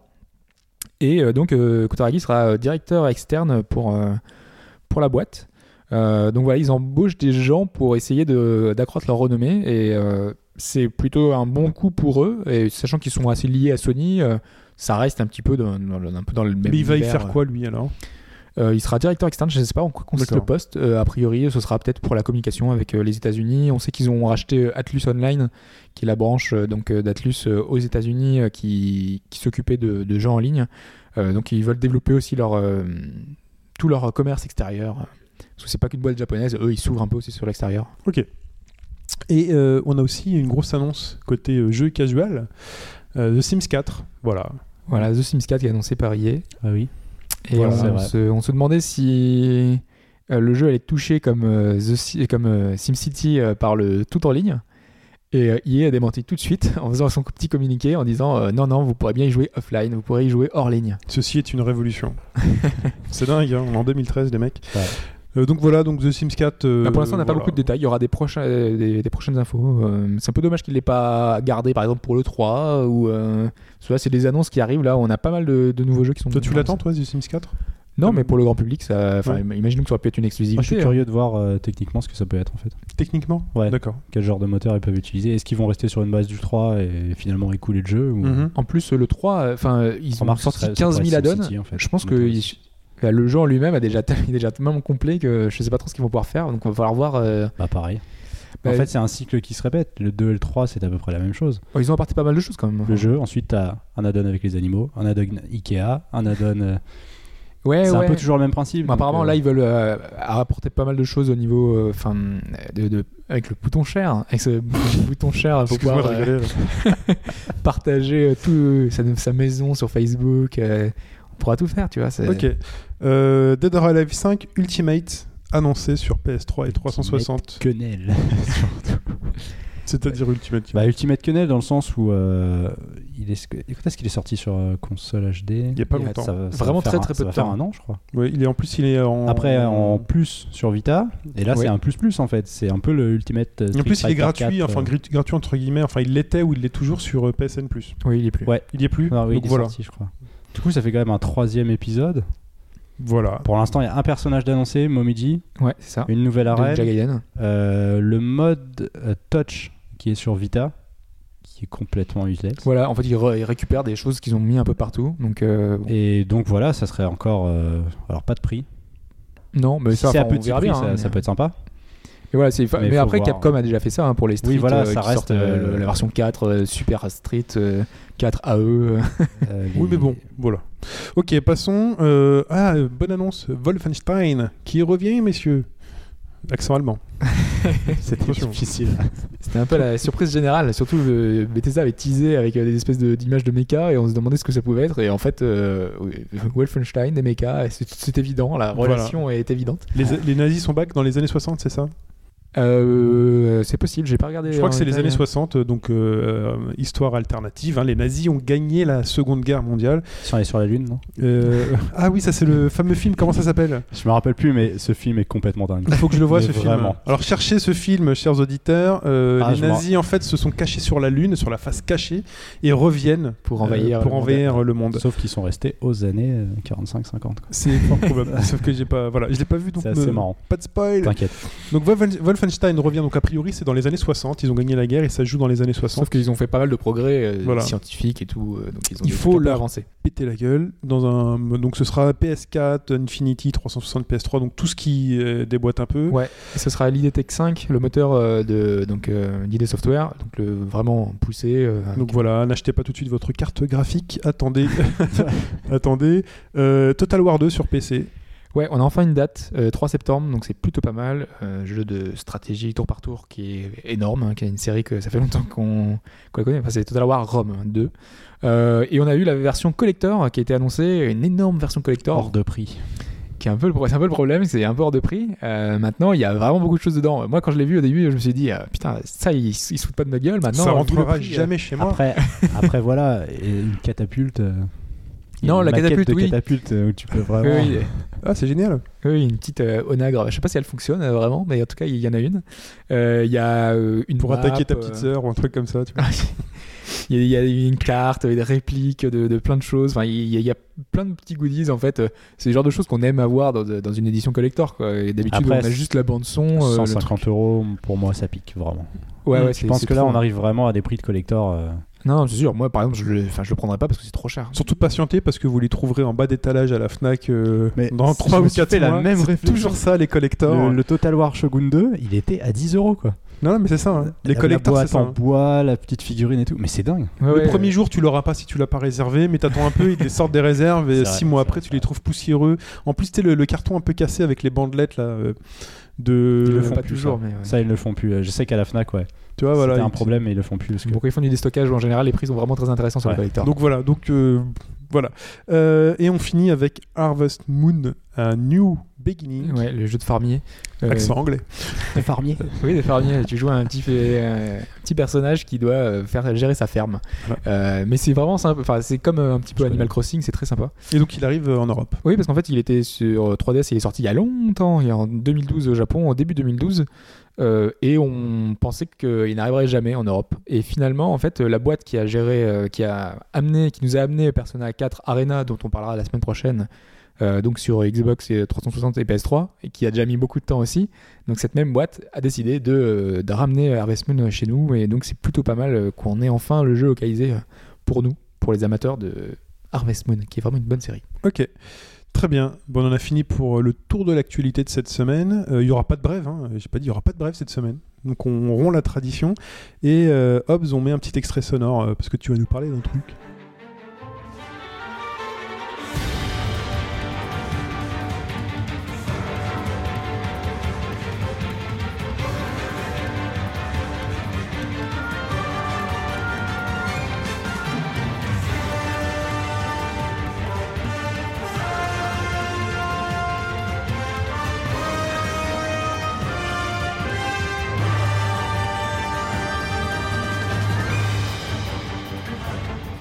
Et ce truc, Hobbs, c'est Dragon's Dogma. Tu nous l'as dit en début de podcast. Ah, Vas-y. Effectivement, euh, donc Dragon's Dogma, dont j'avais un petit peu parlé la semaine dernière, euh, mais vraiment très très très rapidement en disant que ceux qui avaient joué à Dragon's Dogma original euh, et qui voulaient acquérir Dark Horizon ne verraient pas de changement fondamental dans le jeu s'ils y jouaient aujourd'hui avec les nouveautés du jeu.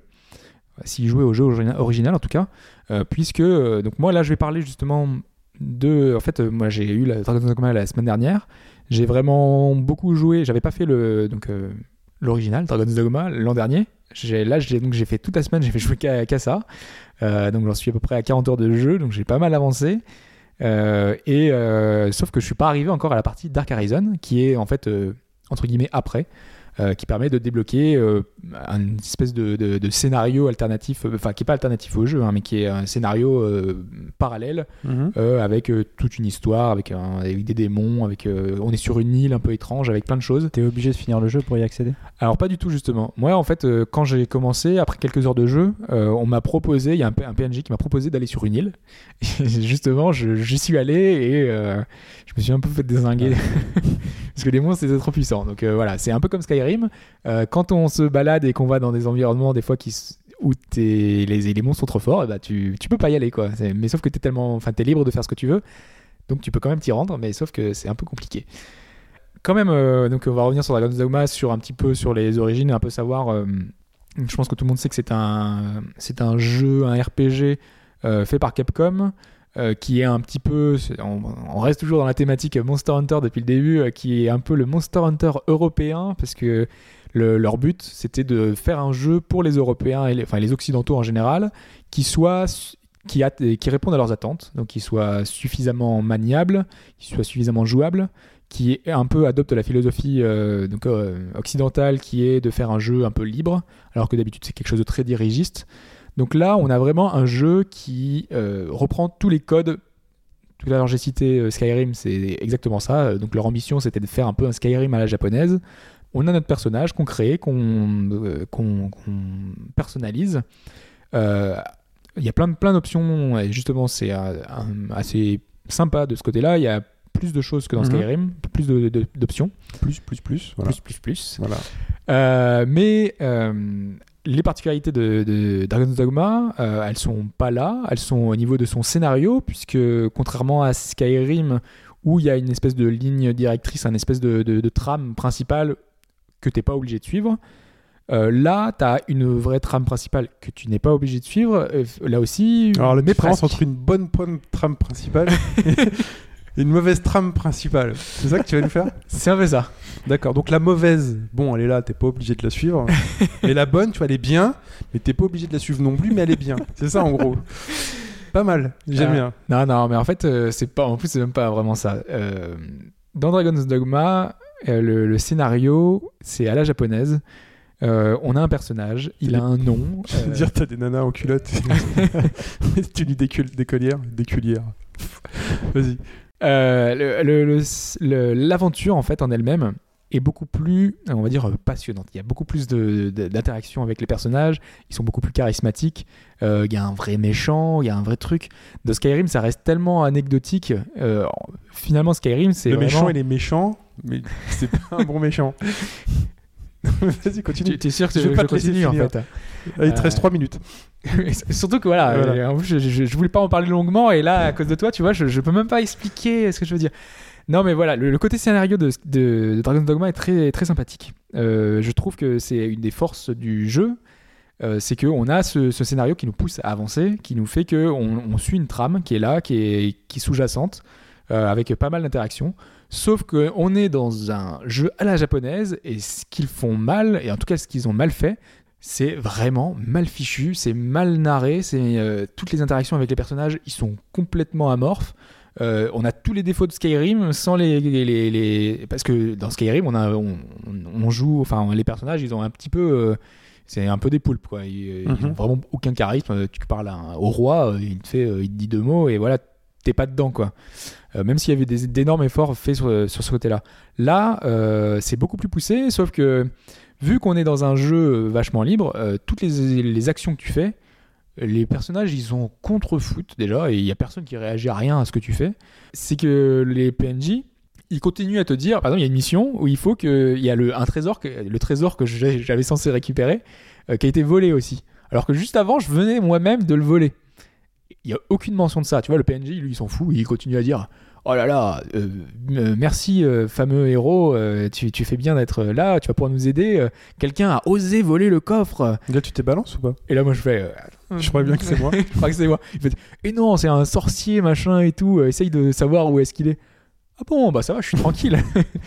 Non, mais voilà, c'est le genre de choses qui font que. De petits détails qui tâchent, quoi. Ah, complètement, il Ouais. y a ça.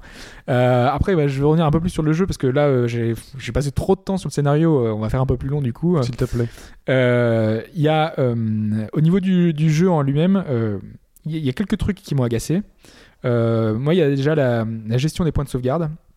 Il y a pas mal de fois où j'ai perdu, en fait, euh, par exemple, un quart d'heure du jeu parce que le jeu n'a pas sauvegardé tout seul euh, à un point. On est dans un jeu un peu libre. Skyrim faisait ça très bien avec des sauvegardes à des, des espèces de, de zones. euh, en fait, tu passais, c'était délimité dans des Mhm. zones et à chaque fois que tu passais dans la zone, ça enregistrait le- la partie. Là, ça enregistre à des points où, quand tu as fait une action spécifique, euh, tu peux sauvegarder toi-même quand tu veux, mais sauf que quand tu es sur console, c'est pas l'habitude que tu as. Quoi. Sur PC, si tu fais F5, euh, F9, ça va. Sur console, c'est plus compliqué. Euh, donc des fois j'ai perdu un quart d'heure de jeu parce que je me suis fait tuer par euh, il y a eu une embuscade qui a été qui m'a été tendue et donc du coup bah, je suis mort Une embuscade. Tiens, entre? et, euh, et donc je reviens un quart d'heure d'avant. Donc c'est un peu dommage ça. Euh, Il y a la réalisation qui est vraiment toujours aussi datée. Le jeu brillait pas par, euh, par euh, ce graphisme à l'époque et c'est toujours le cas. Il n'y a pas eu d'amélioration avec ce Dark Horizon. C'est un peu dommage. Il y a les déplacements. Alors ça c'est horrible. Entre, entre deux lieux en fait, ils ont fait des... Dans Skyrim, ce qui est bien, c'est qu'on peut se téléporter où on veut.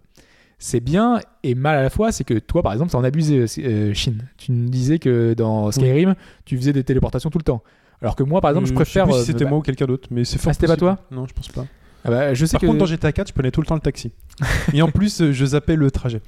il y a beaucoup de gens qui font ça en fait, qui, euh, qui prennent en fait les raccourcis, enfin c'est les, les trucs rapides pour pouvoir euh, se balader d'une zone à l'autre. Euh, moi, je le faisais rarement. En fait, je le faisais sur la fin. En fait, au début, bah, c'est sympa parce que tu, tu- déjà tu visites en même temps, tu découvres des lieux. Euh, c'est ça qui est bien parce que en plus, t'as les dragons qui arrivent, t'as plein de choses qui arrivent. Oui, ça, généralement, tu le fais quand tu connais le chemin par cœur et que tu sais que tu vas pas. Voilà, et donc euh, tu le fais bah, à la fin quand tu fais... Sauf que là, il y a très très très très peu de points de, de téléportation. T'as- en gros, tu as trois villes, enfin trois ou quatre points de téléportation possibles. Pour aller d'un point à l'autre, c'est deux heures de marche. Deux heures. T'as pas un donc, cheval Pardon? T'as pas un cheval? Il n'y a pas de cheval, non. T'as- Ah, pas, t'as pas de système de Non, t'as rien. euh, déplacement tu- rapide. D'accord. T'as pas de système Ah, de déplacement. dis deux heures du marche, si tu marches, tu fais Deux, deux, heures de jeu. réelles. C'est vrai? Oui, deux heures réelles. Bon, alors en général, tu vas pas jusqu'au point, jusqu'au bout de la map. hein, Ouais, donc, bien euh, sûr, mais c'est euh, un petit peu euh, voilà c'est pas le truc quoi mais euh, moi c'est donc c'est ce que j'appelle un jeu un jeu où tu joues à un autre jeu en même temps où tu peux me permettre de faire autre chose en même temps quoi c'est un jeu où tu as quelque chose en tâche de fond toujours où tu peux faire alors moi euh, j'écoutais des podcasts je, je faisais du sport je, des trucs où j'avais ma- mon doigt sur haut et je faisais rien voilà ça c'était euh, tu peu de Dogma. scotch et puis c'est. Non, mais là, le jeu. euh, Non, mais en fait, c'est facile. Là, le jeu, tu le prends, tu le jettes. Bah, le problème, c'est que à côté de ça, parce que ça, euh, J'ai payé l'édition collector, 150 euros. à côté de ça, C'est pas grave, garde ta catapulte en collection. euh, t'as un système de combat qui est vraiment, vraiment, vraiment bien fichu. En plus, euh, enfin, le, le- le jeu, il y, a- il y a des monstres un peu de partout hein, qui, Mhm. qui se baladent. Un, c'est un jeu normal, classique, où tu as des zones avec certains, certains monstres qui sont délimités. Tu as des gobelins, tu as des, euh, des hydres. Enfin, tu as plein de, plein de monstres différents qui se baladent. Et tu as des monstres légendaires de temps en temps qui sont là, qui apparaissent. C'est comme les Pokémon. C'est un peu ça. vachement bien ton jeu. C'est comme les Pokémon, sauf que là, les Pokémon, ils, sont, ils font 4-5 fois ta taille, quoi. Donc quand tu arrives, quand tu te bats contre un, euh, un cyclope, et ben le cyclope, il va falloir. Enfin, si tu veux le, le battre, vu qu'il est insensible que si tu lui tapes dans les pieds, le but, c'est d'avoir le, le toucher à son point faible. Viser l'œil. Viser l'œil. Waouh, jeu vidéo là. Là, on est dans le top. Non, mais là, je donnais cet exemple-là. Oui, non, Mais, je te euh, pardonne. Il y, a- y y plein d'exemples. Quand il y a une, une espèce de chimère avec un serpent, une fusion serpent-lion-chèvre.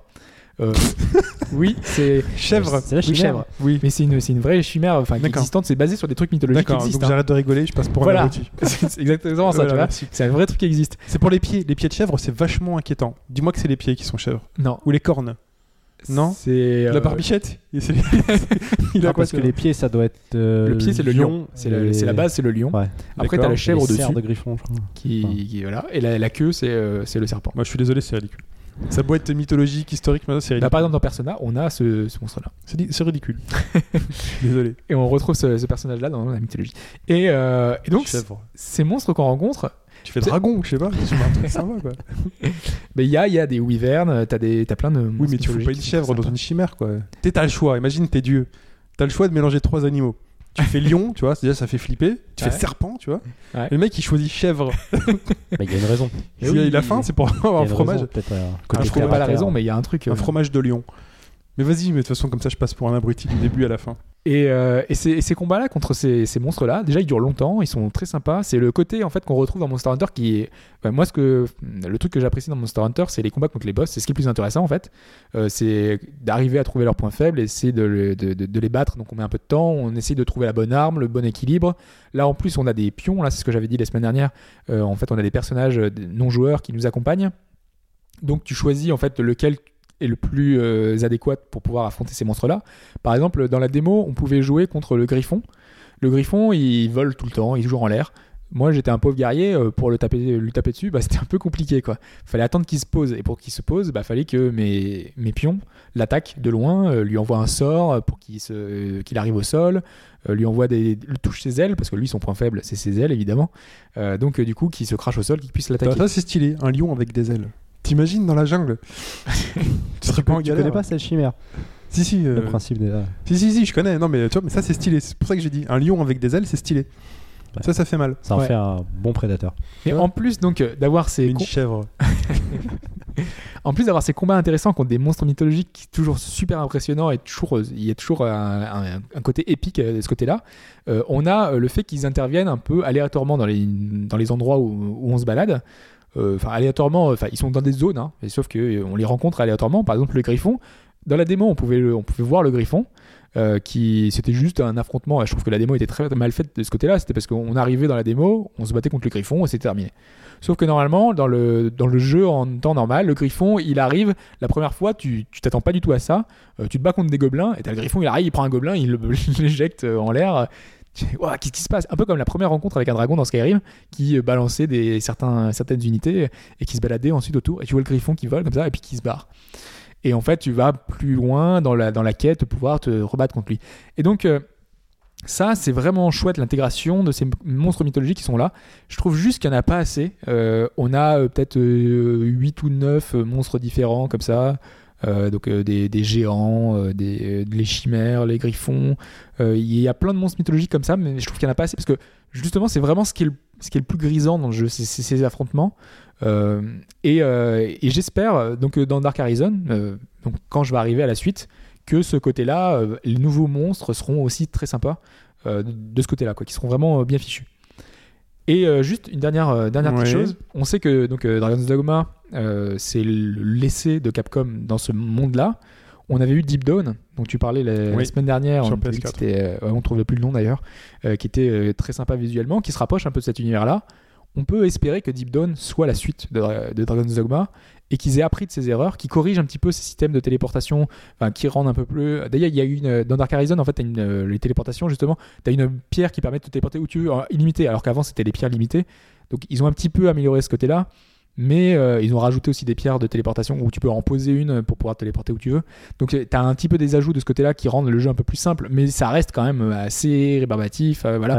Ouais, là, tu nous vends pas du rêve, quoi. C'est Mais les c'est combats. quand même moyen. Je, je suis d'accord, le combat de boss, je, comprends. Après, oui, puis t'as tout un petit peu le scénario. euh, est raté. Enfin, si tu dois vraiment marcher, marcher, marcher pour atteindre le griffon, quoi, c'est. Ouais, après, je, je caricature entre guillemets. enfin, je- je- c'est- ça m'a un peu gonflé, mais donc euh, du coup, je, je, je le Même dis, si la démo est pas représentative, c'est un peu la- l'impression que j'avais eue, c'est que c'est un premier essai, quoi. Ça Ouais. donne pas envie Pas en tout vrai. cas. Mais, mais le C'est jeu, pas- non, mais non, mais vraiment, il est chouette, quoi. Il y, a- il y a des gros défauts, enfin, vraiment des gros défauts qui, que- qui peuvent gêner votre expérience. Et tout le monde n'aimera pas. Euh, tout le monde n'a pas aimé. Et voilà, le jeu, le jeu est sorti il y a un an et il n'a pas eu un succès énorme. Mais il a un charme fou parce que les combats sont géniaux. Tout cette, euh, cet univers et son scénario. Moi, franchement, je veux pas vous en dégoûter. Je veux juste vous prévenir qu'il y a vraiment des tares qui sont vraiment énormes, qui font qu'on peut vraiment sortir du, jeu. Quoi. Si on ne fait pas l'effort de- d'y jouer. euh, Donc rendez-vous la semaine prochaine ou dans deux semaines pour parler de Dark Horizon. voilà, et là j'espère que ce sera tous les bons côtés du jeu. euh, Ok. Et donc il est temps, euh, enfin on arrive à la fin de ce podcast, euh, chers auditeurs, et donc Hobbs, donne-nous la réponse à ta question. Peut-être la rappeler. On va la rappeler, euh, donc en je ne sais plus quelle année, c'était quand. On Ah bah non, il n'y a, pas- il y a pas de date. Donc si tu veux que je c'est te donne la réponse, Non, non, voilà, c'est c'est ça. donc à une présentation d'un jeu, euh, le développeur d'un jeu présente son truc et tout le monde pense que c'est pour de la next gen, tout le monde fait waouh, tout c'est vachement beau et tout, et là il indique que non non, c'est sur la console actuelle. Et donc quel est ce jeu? Quel est ce jeu? Quel est ce jeu? Donc on avait le choix entre Virtua, Raci- Virtua Racing, euh, qui est sur 32X, contrairement à ce que tu nous as dit euh, dans l'énoncé, Donkey Kong, euh, Country euh, sur euh, une Super Nintendo, ça. et Black sur Xbox et PS2, qui était très beau à l'époque. Effectivement. Et donc Mike, toi tu as choisi Virtua Racing. Ouais. Et moi j'ai envie de dire qu'il était sur 32X, donc c'est pas ça. Si, si, il était sur la 32X, oui. Ouais. Sauf que les gens. Enfin, il, il est sorti. Six Alors c'était pas ça l'énoncé de ta 32X. question. T'as- Tu l'as pas dit comme ça. L'énoncé de la question ça a été tout le monde croyait qu'il était sur 32X. Mais il a été présenté sur Mega Drive. D'accord. Et sauf que. bah, il est sorti ensuite sur 32X, hein, mais. euh, T'es en train de me bananer là. Mais non Oh, il est en train de me bananer violemment. Vas-y, vas-y, euh, vas-y. Donne tes réponses. euh, Bon, on va commencer par Virtua Racing alors. Vas-y, commence par Virtua Racing. On va savoir si, euh, si Mike a trouvé ou pas.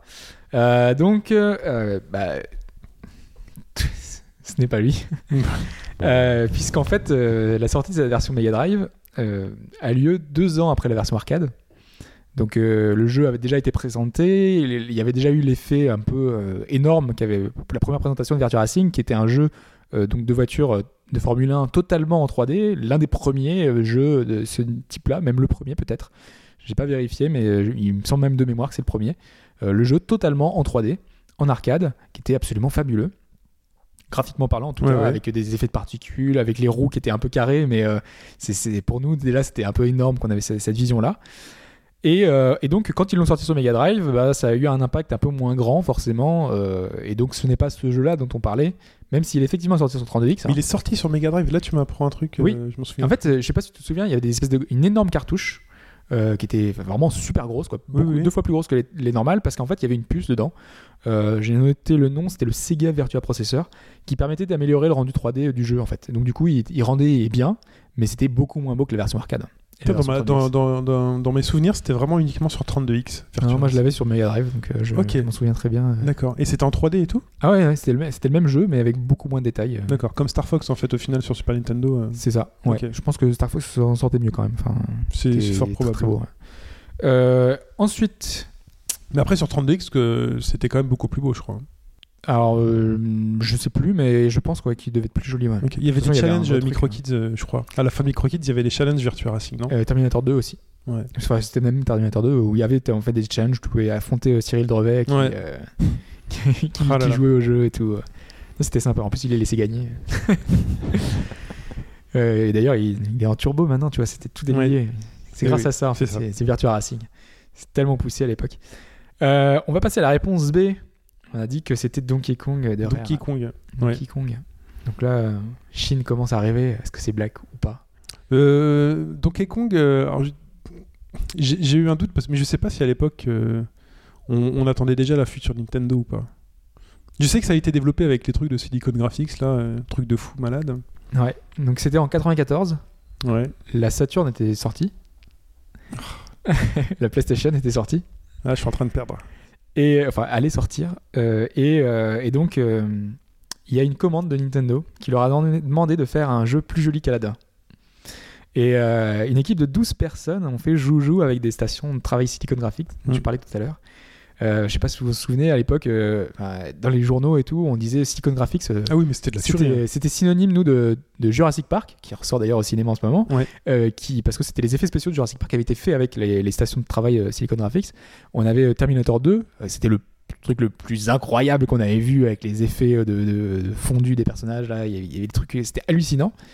Et donc Rare avait euh, droit à accès à des stations Graphics, et Nintendo, en fait, qui n'avait pas ces moyens-là, donc leur ont dit de faire, bah voilà, essayer de faire un jeu qui soit magnifique.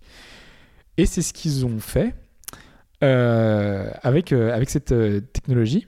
Et donc, les déclarations, ce sont bien celles de Greg Mays, Ah là, lead designer hésité. chez Rare. Je vous conseille d'ailleurs l'article d'où est tiré dit c'est trop facile. l'interview. Euh, en fait, je vous mettrai le lien sur bas gauche droite. Il y a plein d'anecdotes sur le développement du jeu. Et en fait, euh, c'est voilà, Miyamoto qui a demandé à Rare de, faire ça.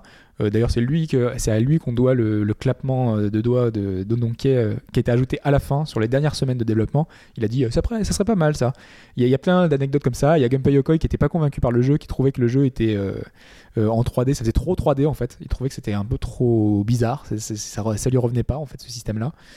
Et, euh, et donc voilà, le jeu était tellement impressionnant à l'époque que euh, limite les gens pensaient que c'était un jeu fait en 3D sur le Project Reality, alors qu'à l'époque on avait seulement des rumeurs. Et il va être annoncé quelques semaines plus tard, ce sera pas tout de suite, tout de suite. Mais euh, voilà, la N64 qui, qui va se faire attendre, bah, elle va arriver, mais plus tard. Et donc Donkey Kong Country à l'époque a marqué un peu les esprits. Belle arnaque hein, d'ailleurs, techniquement, ce Donkey Kong Country. Pourquoi une arnaque? Non, parce qu'en fait, euh, tout a été fait sur silicone, mais au final, c'est des print screens de silicone pour faire les sprites. euh, Ah oui, C'est- voilà, pas une arnaque, c'est euh, c'est de la magie. c'est une astuce. C'est une astuce. voilà, Ouais. Et donc ce n'était pas Black. Euh, ça aurait pu. ça tenait- D'ailleurs, j'ai revu des, des images, un peu des vidéos. Il tient encore bien la route graphiquement. Oui, oui, non, mais c'était une tuerie. Euh, Black, il est hein. vraiment plutôt beau. Et euh, d'ailleurs, il est dispo sur euh, XBLA euh, en version Xbox classique. euh, donc vous pouvez y jouer. Il est à 800 MS Point. Euh, donc c'était le, le FPS de Criterion euh, qui en mettait plein la vue. Non, non, mais c'est vrai. Qui n'était pas super original non plus dans le fond. Mais Non, non, mais cherchez une vidéo de Black sur euh, YouTube et vous verrez que. euh, pour de la PS2, la Xbox, c'est. Ça tue. surtout pour Xbox. hein, je crois qu'Xbox était un petit peu au-dessus. Elle était plus puissante. ouais. Donc euh, voilà. Ok. Bon, bah, j'ai une fois de plus perdu. Tout le monde a perdu. Bon, bah. Bon, ok. Et euh, c'est le moment du plus musical. Euh, très savoir, chers auditeurs. alors, moi, je n'ai pas, je ne sais pas. euh, Shin euh, nous a fait du teasing. Il nous a dit est-ce qu'il y a une réponse, est-ce qu'il n'y en a pas tu m'as posé Euh, la question, il fait alors il y a une réponse, j'ai dit je le dirai pendant le podcast. et j'ai eu une réponse. Ah. J'ai eu une Quelqu'un a réponse. trouvé ou pas Quelqu'un a trouvé. Oh là là, c'est incroyable. Et donc la réponse était Fu, ce jeu de combat euh, mettant en scène Shaquille O'Neal avec euh, des sprites. euh, et c'était digitali- Non, c'était pas digitalisé. Non, non, c'était pas Non, non, digitalisé. c'était assez comics. Euh, et donc c'est Samizo Koué Ah, qui m'a répondu. ouais, donc euh, voilà, déjà. Samizo qui traîne euh, pas mal sur les forums et qui a participé euh, à notre podcast pour Persona 4. euh, lui a dé- daigné me répondre et je te remercie Samizo et je te félicite.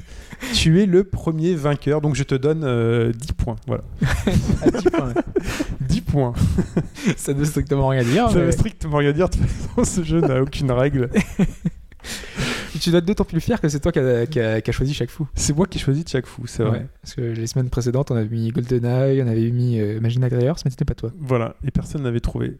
Et donc, chaque fou, donc Samizo, félicitations, tu as trouvé et tu es le seul à avoir répondu, donc tu es le grand gagnant de cette semaine. Tu peux dire que tu as gagné une semaine à ton palmarès. Tu peux mettre une étoile sur ton t-shirt. chef. hein. Voilà. Et donc, il est temps de passer l'extrait sonore de cette semaine.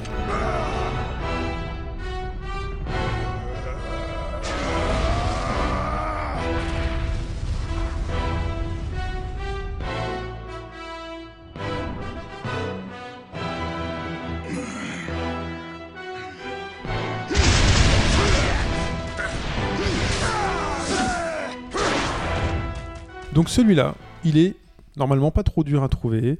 Euh, Quoique. normalement. Quoique. Quoique. Donc pour répondre, c'est toujours la même chose. C'est chine at droite.fr euh, ou obs at droite.fr. non, on va le faire que sur une adresse mail. Donc vous faites chine, S-H-I-N, et on en reparlera de la semaine prochaine. Voilà, pour le but, c'est de deviner ce qu'est cet extrait. Voilà, c'est pas très dur. Voilà, donc on en profite pour conclure. On va conclure là. Très chers brève. auditeurs, il n'y a pas de brève cette semaine. Donc, très chers auditeurs, on en profite pour vous dire au revoir.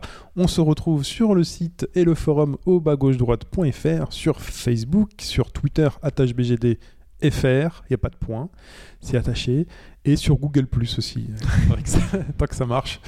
Voilà, autre chose, Hobbs? Il y a un autre réseau social sur lequel on est inscrit? Non, non, pas du tout, mais n'hésitez pas à mettre des notes sur iTunes. On n'est pas sur exemple. Attractive World. euh, on n'a pas un compte. On va Non. pouvoir mettre des trucs Pinterest, tout ça. Voilà, non, bon, Non, voilà. non.